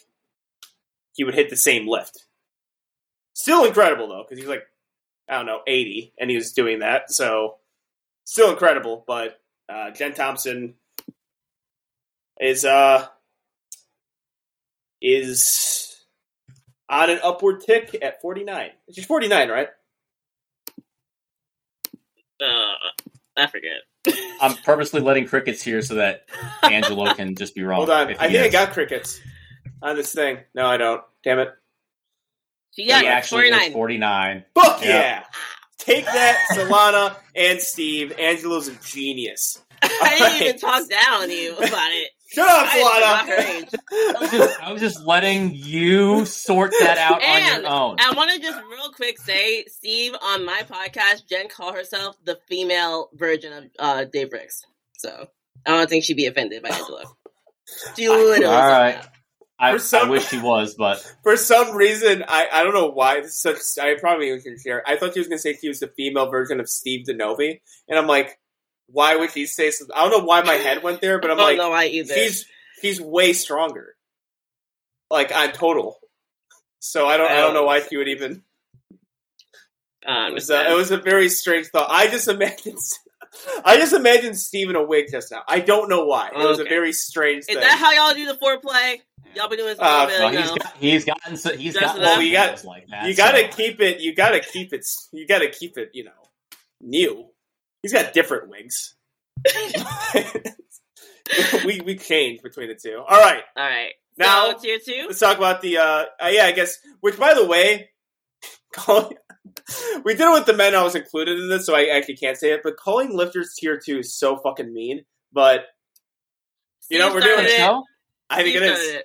No, I'm I'm okay with it. I, I think it's good, but it's like and a tier two lifter lifters like immediately being like and yeah. We're not calling them a tier two lifter. We're calling it tier two of the meet. I don't think I. I, I mean, well, someone I wants mean, to tell me to take it- offense and we need to change it, but no, I I feel like that's still Steve exactly just Steve DM them and tell is. them that you're going to call them tier two. okay. Keep everyone informed. How many half people of we got competing? clients. so Yeah, fine. good point. Good point. Yeah, so Yeah. Well, yeah. I mean, t- the the next tier is Autumn, Demetria, Carly, Allison, and Jaslyn Pepper. Mhm. Um, I mean, it would be outside chance looking in for any of them to hop into that kind of top five because I think they're all kind of in that like 500 to maybe 520 ish dots. So it would it would take some slip ups up in that top, aka why we're calling it tier two because we see uh what what was the do we, what, what was nationals? How do they say it? The natural break. They called it the Yeah. natural break for prime time. The It natural break better. here is between Jen, or like Jen and Jasmine is the natural break. Then to then Autumn, Demetria, Carly, Allison, and Jaslyn. So, uh, if anyone, I mean, I think probably of these, Autumn, Demetria, and Carly have a little bit of an edge. I mean, Autumn just competed. Autumn and Carly just competed against Allison and Jaslyn at the VA Pro Mhm. um, and beat them. Demetria hasn't competed in a while, but Solana, if you want to allude to her training uh, and what your predictions are, I can tell you it's going really well. So I very much expect her to be able to to raise her dot score and, and be in that battle. So Yes, Demetria. Actually, I saw her 297 today, so now I gotta change my number. But uh she hit 297, move well. That's a big jump from her last meet. She hits. Uh, she had a really 286. fast one. Yeah, yeah, yeah. I, I, I saw, yeah. Yeah, I was going to bench press. Um, I probably missed some other benches, but I saw 187 go really, really fast with a short pause. Um, but I do think she's probably looking at She's like hit- 203. Did she hit 198? she's hit. Uh, she's hit 198 in a meet multiple Okay. times in the gym. She's hit That's why I put 205 in the gym twice now in the last two blocks. All right, that's why I put 203. Maybe she can Or 203, yeah, then. 203. Yeah. Cool. And then deadlift. Deadlift seems like she's having a little bit of lockout issues. We'll see what happens on meet day. Um, 369 she hit that three weeks ago. I saw her in the gym this weekend. We trained together. A little bit of lockout issues. So we'll see what happens. But I think she'll probably pull together on meet day. That's what I'm hoping for a deadlift. Um, but overall though, I have her at like five six, no, no, no, no, like a five twelve to like five fifteen dots, which is pretty notable. Her last meet was five oh three, so that's a big jump. Yeah, I, I would put. Au- I mean, I, I guess the same treatment with Autumn is I don't know really what she's doing. I think I saw one close friends post with Steve, and um, yeah, that's that's about it as far as like lifting goes. I'll say one left. Autumn. Autumn's I'll killing say it. Autumn. Yeah. Autumn's on a Autumn's just on a like- Your tear. female, no, your I was female like a lifters rocket right now are ship. looking just- good. Yeah, rocket ship. Oh, Another Aud- Yes. take two Aud- for rocket ship. Are you VA doing a program Prep- or is someone else? Because powerlifters are like rocket ships, but yeah, VA Pro. What were you saying? Well, I said VA Pro Prep went really well, and I was kind of I didn't really know if we get much more going into the Arnold, but it's it's going really well. Yeah, Squat's going to be something dumb. It Squat really. Is nuts right now. yeah. Can I say numbers that- I saw on Close Friends or no? Because I have no obligation I'll- I'll as say- their coach. I don't care. I'll I'll say I'll say I posted on Close Friends. She hit uh 430 yesterday, and it it legitimately looked like It looked like a warm up. It, looked- it did. I saw I- a 441 squat, didn't I? Like that was last ago? block, and that was super Yes. easy. Yes. Yeah, Okay. it was. Yeah, I mean, you know how lifters say like it was last warm up, and it's like it's good. That means it's a good thing, but that was last warm up.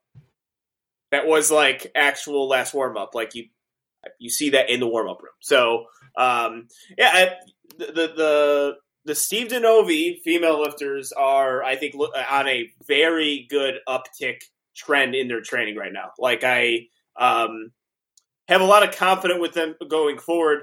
Carly Richard, though, is a lifter who I'm looking at, kind of like I guess there's a battle within the battle here as far as the natural break lifters go. Um, so I'm kind of looking at Autumn Green, Demetria, and Carly Yeah. as those lifters. Um, and I- I'm not saying that Allison and Jaslyn can't break into there, but um, right now, based on what I see, Autumn and Autumn, Demetria, and Carly are looking really good.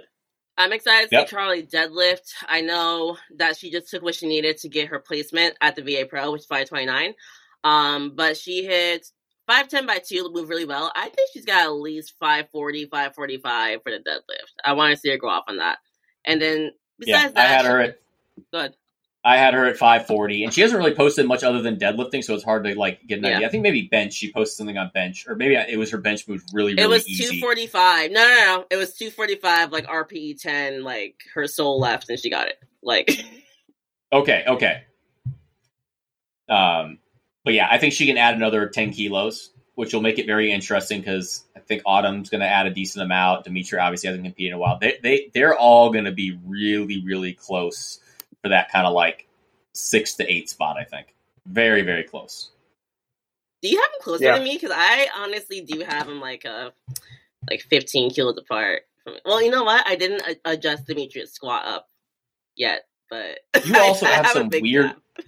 You have some weird dots that are calculating off of different body weights than I do because I already looked ahead to Yeah, some other ones weight. too, and you have some dots that are very different than mine, even though we have the exact same uh, totals.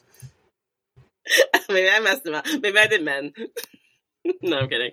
Because yeah, Uh, like you've got Autumn at five thirty two. Maybe you took her body weight from nationals because that would be correct, but she's not going to cut.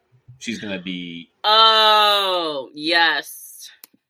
That's so one seventy two point six. What she did at the VA Pro is what she's going to be probably. Thank you. Okay, so I'm not crazy. I just took some. I just assumed she was cutting. All right. You got another one that's crazy though. I'll call out in a little bit. That has to deal with one of my lifters too. But we'll get to Which that. in a bit. one? Yeah, they're all, so if you if you adjust Autumn, I think you're all going to be like around like five twelve to five sixteen there. So Okay, cool. the person the, the the super interesting person that is not in the finals, Avi Liu, who very well, if she was in the finals, could be top three. And I, I think when I Mhm. say that name, there's going to be a lot of people wondering who that is. And I think she's going to be the female breakout star of this meet. Yeah, we, we talked about it on nationals too, and that was kind of like I think we said the same exact thing. We had no idea who she was going into nationals. Afterwards, we're like, "Holy shit, this is a really good lifter!" And yeah, like that is um, with the with the people not in the pro finals. I do think that she can uh, break in there, and um, I, I, I a solid list of other lifters. I is Daniela Mello competing at this? Yeah, Her name's I didn't know that. Yeah. Oh yeah, I did not know she she was. was. Two weeks out. Yep. Oh, didn't know that. Bad, bad journal. I guess really bad journalism, right? She did. Post. Yeah, you saw. She's been on the. Yeah, list, I just so. flat out didn't notice that. I just saw it. I saw it today. I'm like, huh, I, I did not know that. But yeah, Trash. Avila is looking really, really good. Um, very excited to see that. And again, we possibly get uh, one of these lifter? I think, yeah, if it's John Hill on one side that can get into the top five, I, I think he's totally capable. I think Avila is is right up there as well as a candidate. Mm-hmm. I just want to say something that I think is funny. I met her two weeks ago at the Sacramento meet by game day, and everyone called her Avi, and like we hung out and everything. And like then I came home and like looked at her lips on paper. And I was like, oh wait, that's the the Avi that I met. Like oh, like I I realized that after I got home from Sacramento. So I think it's hilarious. But she's very nice and she's very very strong.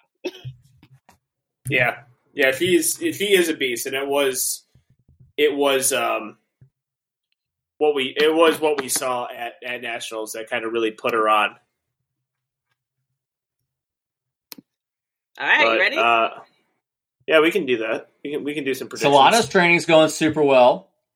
yeah, I well, expect I've got you I've got you lined up for like a 12 and a half to 15 kilo meet PR total.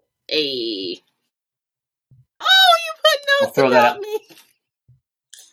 Yeah, you just put I suck under yourself. Yeah, all Solana put for her notes is I suck. I do now like. she's I do. it is actually really funny. I do like how. I mean, I think it's no it's no secret here that I just flat out don't have a note section on here because I don't take any notes. No. Like there's there's notes, the Solana's first notes. time you've looked at it. Yep. yeah, I looked at it uh, today. But it's always a fun surprise when you find out the people who are actually competing. Um, yeah, but I don't know. I, it is it is the pro finals after all, and I was I was focused on the the finals lifter.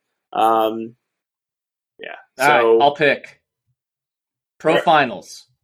First place. I got Celine Crum. Second, Gabby Martinez. Third, Sam Calhoun. Fourth, Jen Thompson. Fifth, Jasmine Penn. And if I'm taking all pros, I got Celine, Gabby, Sam Calhoun, Avi Liu. And then in fifth place would be the amateur winner, Christian Hazard. Okay, well, that's going to give a little lead into the amateur section. I am going to go Celine Crum as well.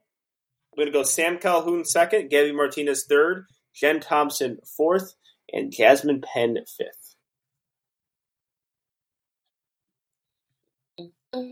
Okay. Oh wait, do you want me to do the and also the pro? Uh, Yeah, I'll also do do the- the pro. My bad. I, I I messed it up last time too. So yeah, Celine Crum, um, Gabby Mart or uh, not Gabby Martinez, Sam Calhoun, Gabby Martinez. I will also put Avila up there, and this fifth one is going to be difficult.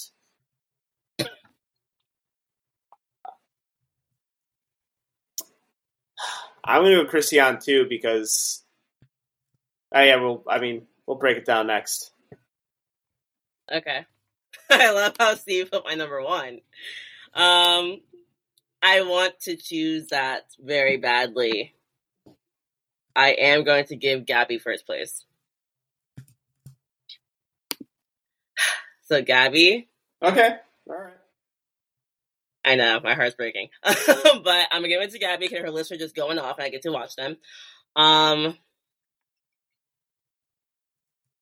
I'm gonna say Sam for second, and then Celine for third, and then I'm gonna say Jasmine, and then Jen. Okay.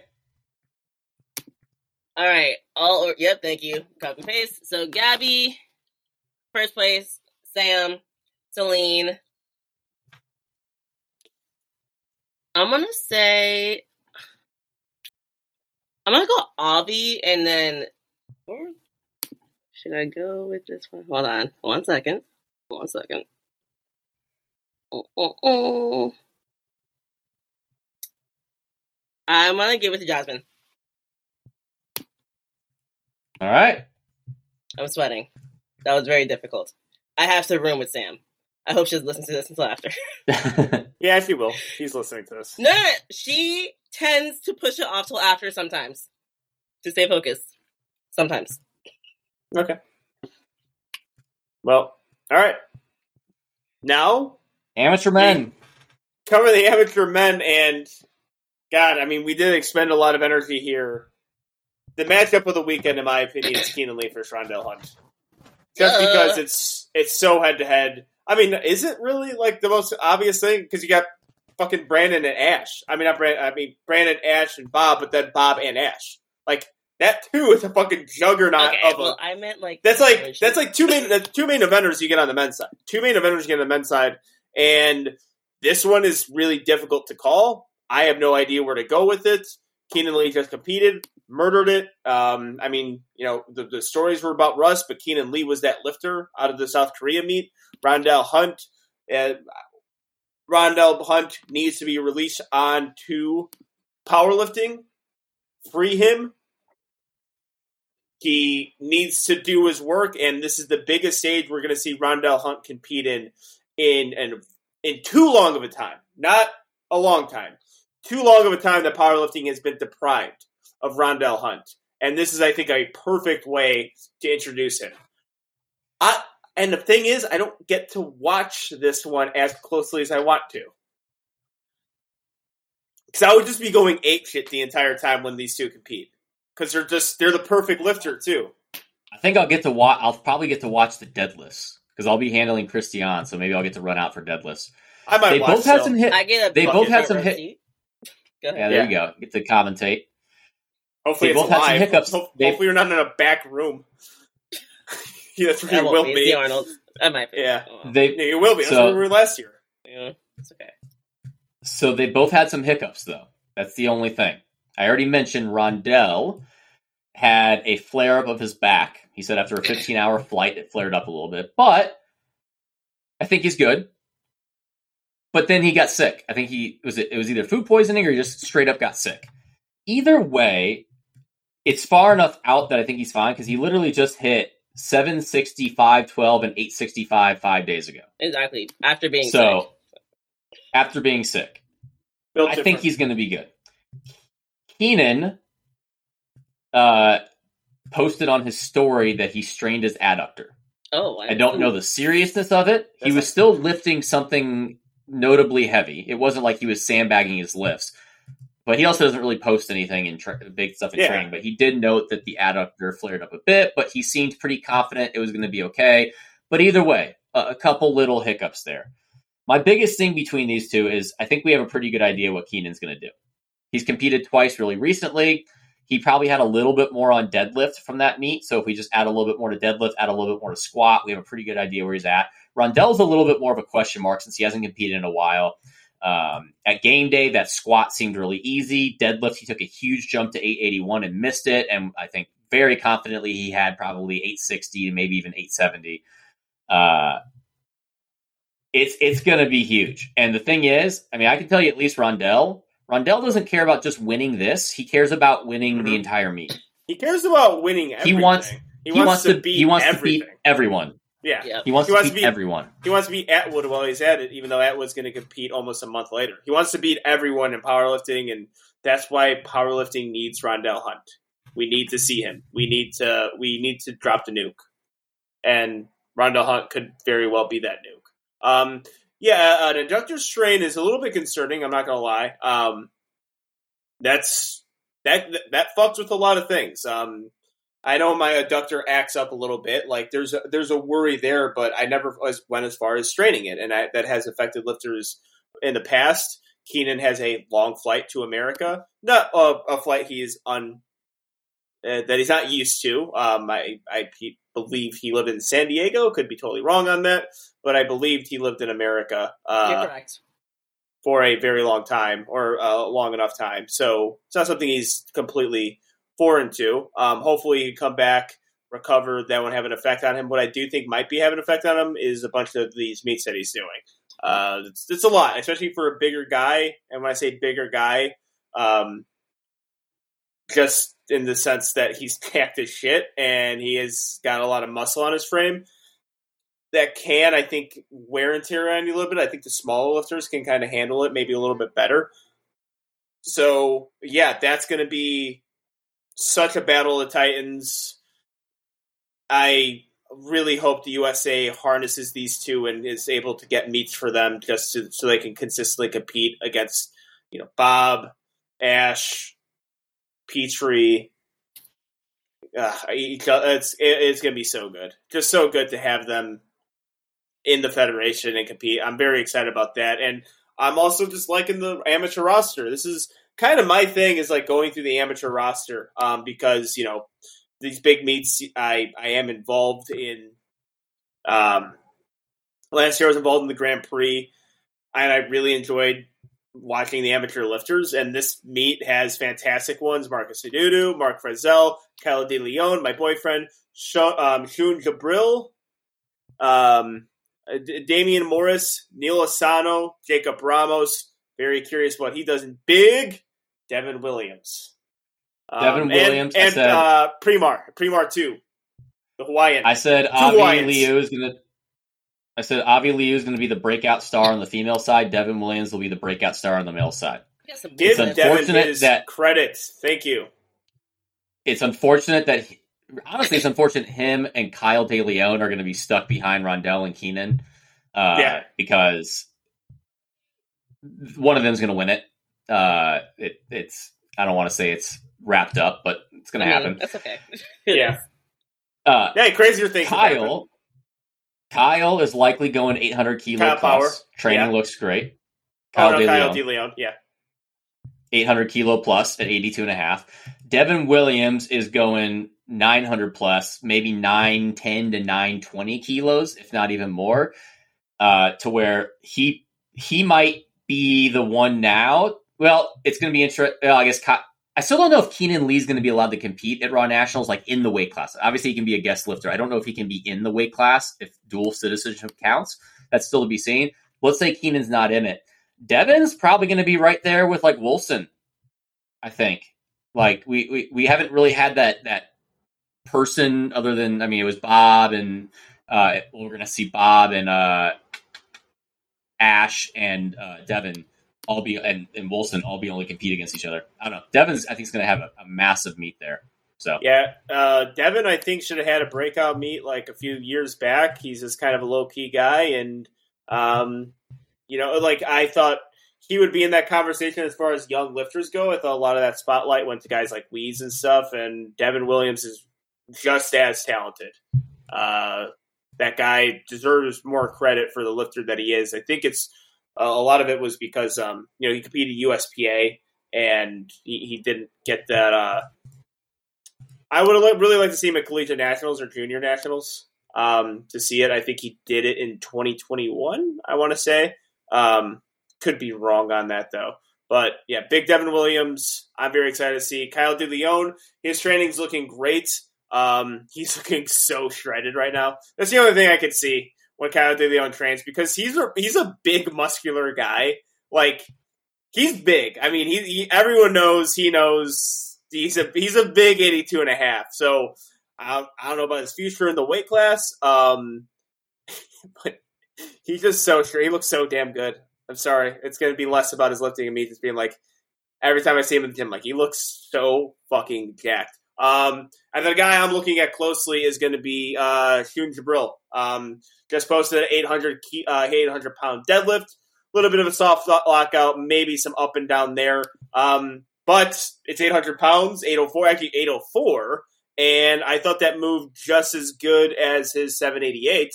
So the reason why I'm bringing him up, I mean, it's not just because of the deadlift record, because uh, that's incredible too. Um, but he's the deadlift specialist that can go.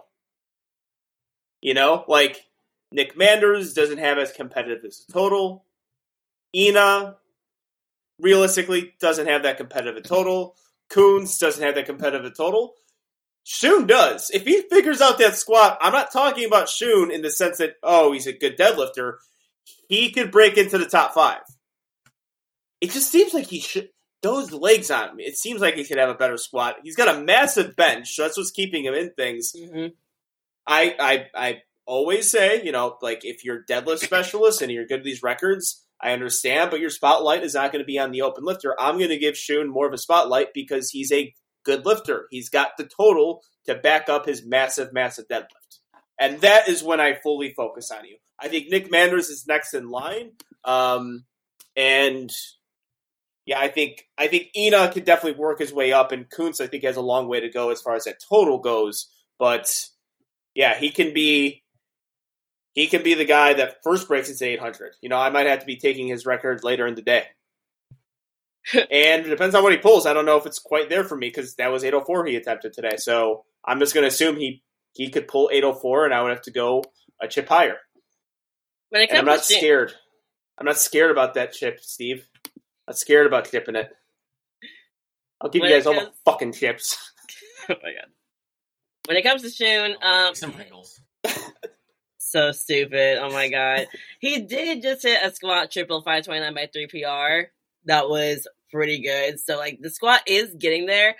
For the deadlift, I I will say though, like I don't know if they will pass in this competition. Like he's having the same issues that he had in meet, where I think he had soft lockout and it shouldn't have been a white light.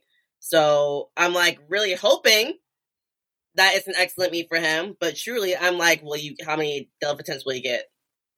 How many white lights will you get? Yeah, like that's gonna be that's gonna be the big measuring stick is whether or not he gets that deadlift. But um, I think with just training, that's how it goes. I think he can hit 788, and if he makes improvement on his, which I, I the goal there is going to be to break the record. But uh, yeah, uh, that's that's the only thing I could assume. Um, but I think he could take a to- like a, a conservative deadlift attempt and just smash his total where he is close to an 800 kilo total.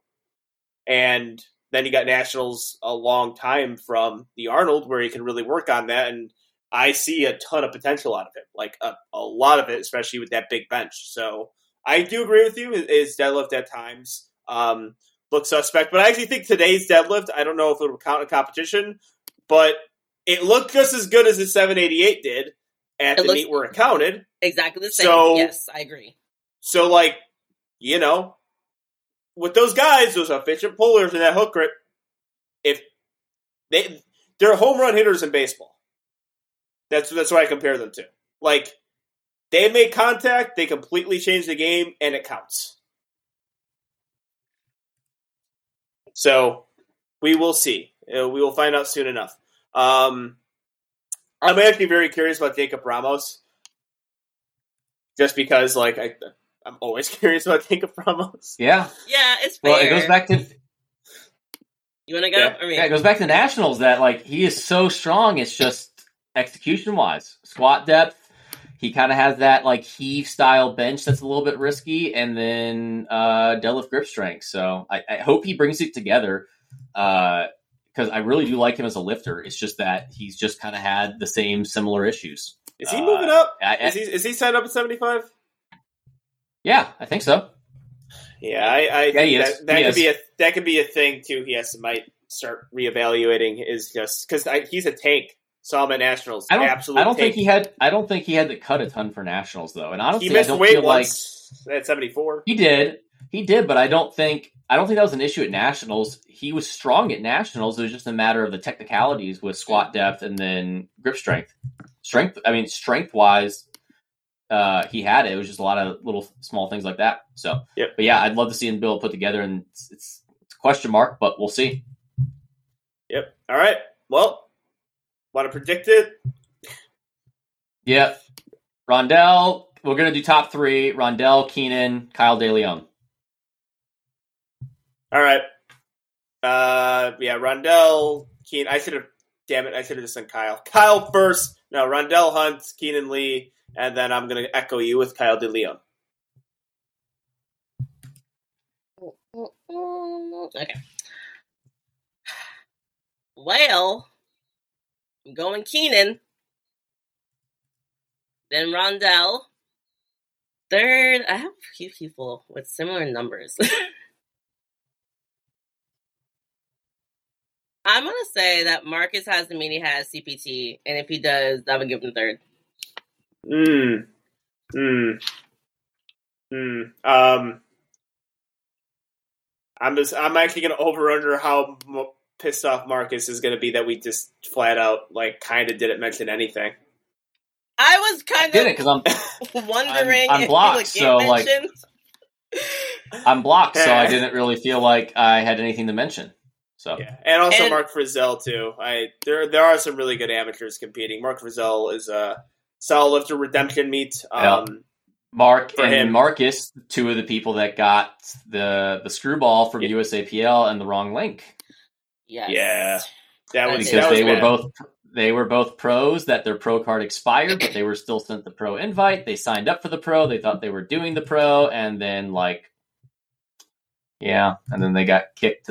Fortunately, they got put into the amateur meet, so that's they. It wasn't for a wash. They're still competing. So Which Yeah, is that good kinda- because that- the that amateur sucks. meet was like full and they just like crammed them in regardless. So I'm happy they did Yep. that because yeah. that would have been terrible if they didn't.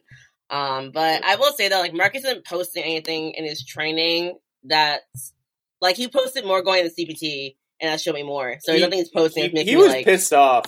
He was pissed off. I think not all right. So I they, that was a thing that like people knew, but not everyone knew. So I understand, but I, I think that probably pissed him off to an extent where perhaps the uh, the incentive or the motivation isn't quite there. Um, but Marcus is such a competitor. I can't imagine him just like. I don't know. Seems like a guy fueled by anger. So Yeah. like like he he's one of those guys that he I think uh what people mean, say does fuel him a bit. So Well, if he listens to Two White Lights, as of now, the greatest fuel he's ever had has been Two White Lights for two for Carolina Yeah. Primetime. Yes, we are quote unquote haters, and um, Yeah. yeah, we should No, I'm not cool. go into I, this officially. I officially, I, it's I YouTube officially am dickheads. now. I was not, but now I will be. It's YouTube But- dickheads. I'm cool. Like uh, he's never said anything bad about me. You're haters. I'm not blocked yet, so You should be. I should Alright. not. You guys should be more so. What did I? I didn't say shit. All right. Uh, amateur women.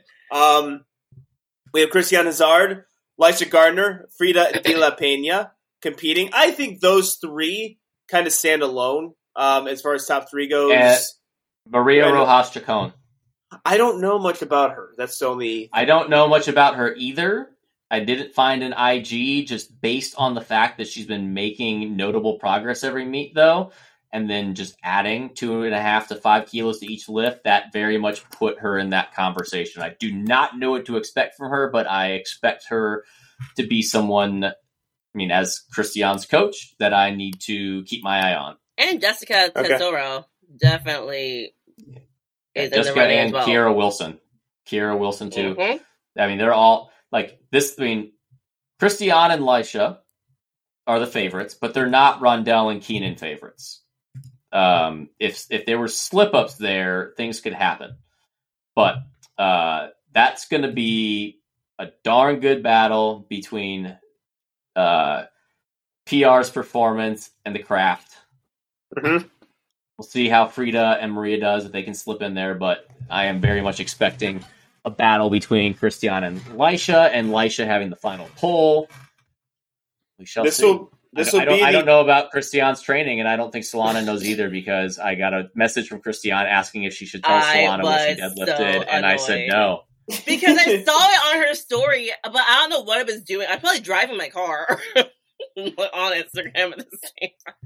And I don't Yeah. know what I saw, and I'm Uh. like, wait, I, that was a PR, right? And like, it's gone, it's gone. So whatever, it's okay. well, Regardless, I've seen her climbing up for months now, so it's Yeah, gonna be a great meet. Like, it's. I mean that Arnold that Arnold's performance last year kind of like it's like okay, this is kind of the the next lifter up, the next young lifter up, and that's what I saw. But I mean, wouldn't this be like the best Allen Iverson step over Tyronn Lue moment if Lisha Gardner wins over Steve? Den- I mean, she's done it once already over Steve Denovi, but like this would be like more personal. It's it is the craft first PRs. It is. It'll be interesting. we have a better idea with Lisha because she had she had she had the craft SBD day. She Uh, did. 397, 396. 265, 397, 265, 452, um, which are all pretty. I mean, her best squat before that was 374. She had 397. Her best bench was 259. She had 265. And then 450, uh, her best, best dead was 435 and 451. So she has made some notable gains as well as Yeah. Christian. Yeah. Um, yeah, Lisha's a. Yeah, I mean, I will- Lisha's game. We all we all know that. We all know that she's. That's going to be a very intriguing matchup on that that amateur side too. Just that top spot. I will say, Solana. This is what I was alluding to. You got something up on the I dot don't scores. know what dude. I'm looking at it, I'm like, you know, maybe I was just tired and rushing at the end. Because I'm Yeah, 'cause we basically by have like the same- points. Yeah, Yeah, I'm reading it now. so- we've got the same. We've got the same exact total, and I've got a five twenty five dots, and Solana had five forty nine for Lisha. Uh, With the same so yes, total. it was a little. So, um, but yeah, I can't. I mean, I, obviously, I you guys can keep talking about the battle if you want to. I'm not going to talk too much more other than I'll just say Christian's deadlift and squat. Her squat today and her deadlift Monday was better than last block. All right. Well, Very nice. Very nice. uh, I mean, Freeman I- doesn't really post a ton, so it's kind of hard to talk doesn't? about the. Yeah, like I saw 418 by two deadlift, um, but that's really all she posted. But she's made some big jumps in her last couple of meets, so I'm just assuming she'll make some decent jumps here. I did see I- Jessica. Oh, good. Oh, well, Frida, like, yeah, Frida is one of those lifters who has a lot of untapped potential. Um, she is unbelievably jacked too. Like, she looks strong and she is strong. Like, she's just she's she's really strong uh, a- as a competitor. And I her training's a mystery. And there was a time, like, kind of during COVID, where um, I because you know, shout out F. We were uh, you know in a group chat, and you know occasionally posted videos, and we're like, holy shit! Like she's incredibly gifted. Like you can make a huge like just spike here in her total, and it's always kind of there. It's always kind of like in the back of our minds, like Frida can make a big improvement on her total and get into position of a top five, potentially top three position in her future. So it's uh, pretty exciting. It's only if Santi doesn't hold her down. Um, and we got, uh, or you're going to say something with uh, Jacqueline. Jessica. Jessica. Oh, Jessica, my bad. I'm sorry. She posted a little bit, so I got a better read. She hit 397 squat yesterday. Um, nope, wait, it was deadlift. My bad. deadlift yesterday. Um, but that moved really, really easy. That was her best in competition before, and it was like an opener. So I'm like, okay, we got some progress there. Uh, she benched 221. That was a PR. It was a grinder. And then she had 353 by two for her squats, and that is literally doubling her best in competition. So I have her, I have her, Frida, Maria, all within like three dots points of each other. Hopefully, my dots made sense I did them. But yeah, she's getting a lot of progress. Maria, I think I found it, but I think it was on private. If I found the right IG, so I just had to go based off data, and that's how I got her numbers. I have nothing to say from anything I saw. Besides, she made some decent jumps in her last few meets.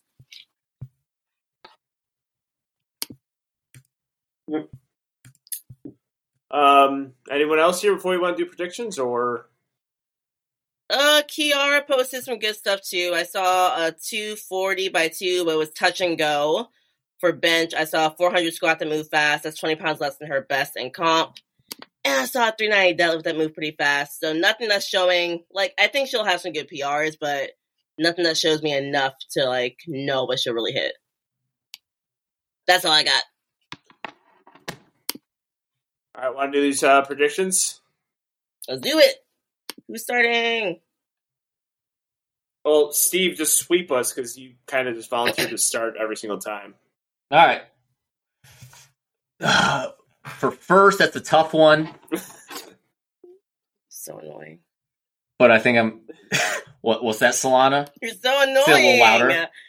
Can you say her Christian deadlift in louder? first. I know what it is. I'll say it off air after. Uh, Christian first, Lisha second, Frida in third.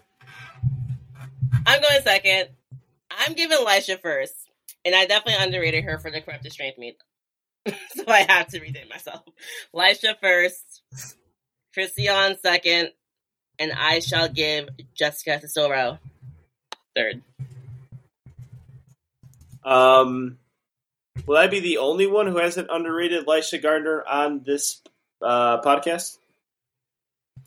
I well, mean, it could be right at- now because I I'm picking like, Christian. yeah, well, she didn't get as Oh, pissed you off as the. Uh, she didn't make a shirt for you, so I'm gonna have She Christian not, Lisha because- Gardner. This could be the uh, the the Lisha Gardner um, the Lisha Gardner uh, underrated um, from me on Two White Lights, and I will have Frida De La Pena as my third. Which this one it is it is a true pro card battle though. Oh, yeah, for like sure. I like can't wait. it- it's not we can't we it's because it'll be what five sixty five for women in order to get that like Five fifty. 550. five fifty. Yeah, so it, it's going to be a, a, a pro card battle where it's true. Whoever wins gets your pro card. According to my And doc numbers, apparently they can hit it. yeah, uh, they they uh, they uh, uh, yeah, and that's I mean that was probably the mo- I mean the moments last year. I mean the Grand Prix was great and all, whatever. Like we just watched Ash kind of dominate. You know, me and Deuce Gruden was a decent enough showdown, but the real show was the amateurs getting the pros. Celine Crum and Jimmy, Jimmy Villanova was the best part of the Arnold last year. So these amateurs um, deserve their credit, deserve their spotlight, and I'm excited to see the uh, the amateurs go. It's going to be a fun one. You know what? We talk about you know the potential lack of production from the USAPL, even though I did see some good plays at least on social media. Maybe um, not as uh, organized as we would like, but I love Arnold Weekend. It's one of my favorite weekends in powerlifting. I'm excited to go. I'm excited to compete. It's uh, it's, it's one of those big things. You know, you, I think you get three now in powerlifting.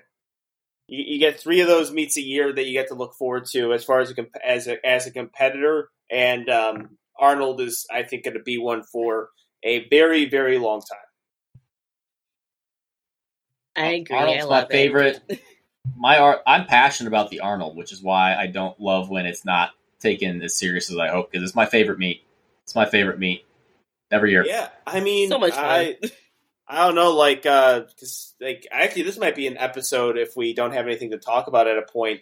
Um, maybe going into just like the Arnold experience for me in 2020 or uh, 2019, like that was a big reason why I picked the USAPL as my federation and was like so like wait I. This would be a really cool thing to compete at because I was just so enthralled by everything and I and I had low expectations going in, or not low expectations going in, but like, okay, I'm not a really big fan of watching powerlifting meets or anything. And I saw the USAPL meet in the C Pod, I saw the Grand Prix stage, and I was like, this is fucking cool. Like, this is what powerlifting is. Like, it's not just you're in a high school gym or you're in a small cramped powerlifting gym and you're competing. Like, you can compete here. That's that's that's that's cool. And yeah, uh, being at my third consecutive Arnold is uh, is a cool one, and I and you know, and the the two the two Arnolds that I am competing at are the ones that won uh, the Grand Prix. I still am, am like kind of kind of crazy I was able to compete there, and now the pro finals, like that's uh, something I'm looking forward to just to do. So It's gonna be a good day. I'm also excited. I to kind of compete. want. Yeah, excited to compete. Excited to be there. Steve, excited to coach. Yeah. I'm Yeah. gonna try. I gotta try to book a flight later on Sunday though. I got an early flight because I got work on Monday, Ah, and I don't want to call a sub. So this episode has been two hours. Can we just skip the stories this week? I'll give a super quick one. Okay, God Super, damn it! super All right. quick one. I Uh, got- what's I a got super quick so one I can do? they're fine. All They here's a super quick. Here's no. Here's a super quick one that'll be like three sentences. We had a Oh. trainer. I- Uh, yeah, now it's better. Three What? sentence commercial tip story. I can't wait. Yeah, he was at a trainer. He he came in one day and had a pretty darn big black eye, and he trained the whole day with it, and it was it didn't look that great. And uh, he came into the office, and I was like, "Hey, dude, uh, what happened?" And he's just like, "My girlfriends met each other." Ah, nice. That's whole. Was that was that just a sick one liner, or did that actually happened? That actually happened. Nice. Wow. Would have been a sick one liner. Like, heh, nice, funny joke, man. But all right, Nice. that's a, that's a pretty cool Okay. one. Yeah, I, I like that one. All right, so Arnold preview done. Next up, we got Sheffield coming up. Gonna be Yeah. really excited for that one. Great month of powerlifting ahead of you. Stay tuned to White Lights. Make sure you're listening to all of it, and we'll see you guys next week. Peace.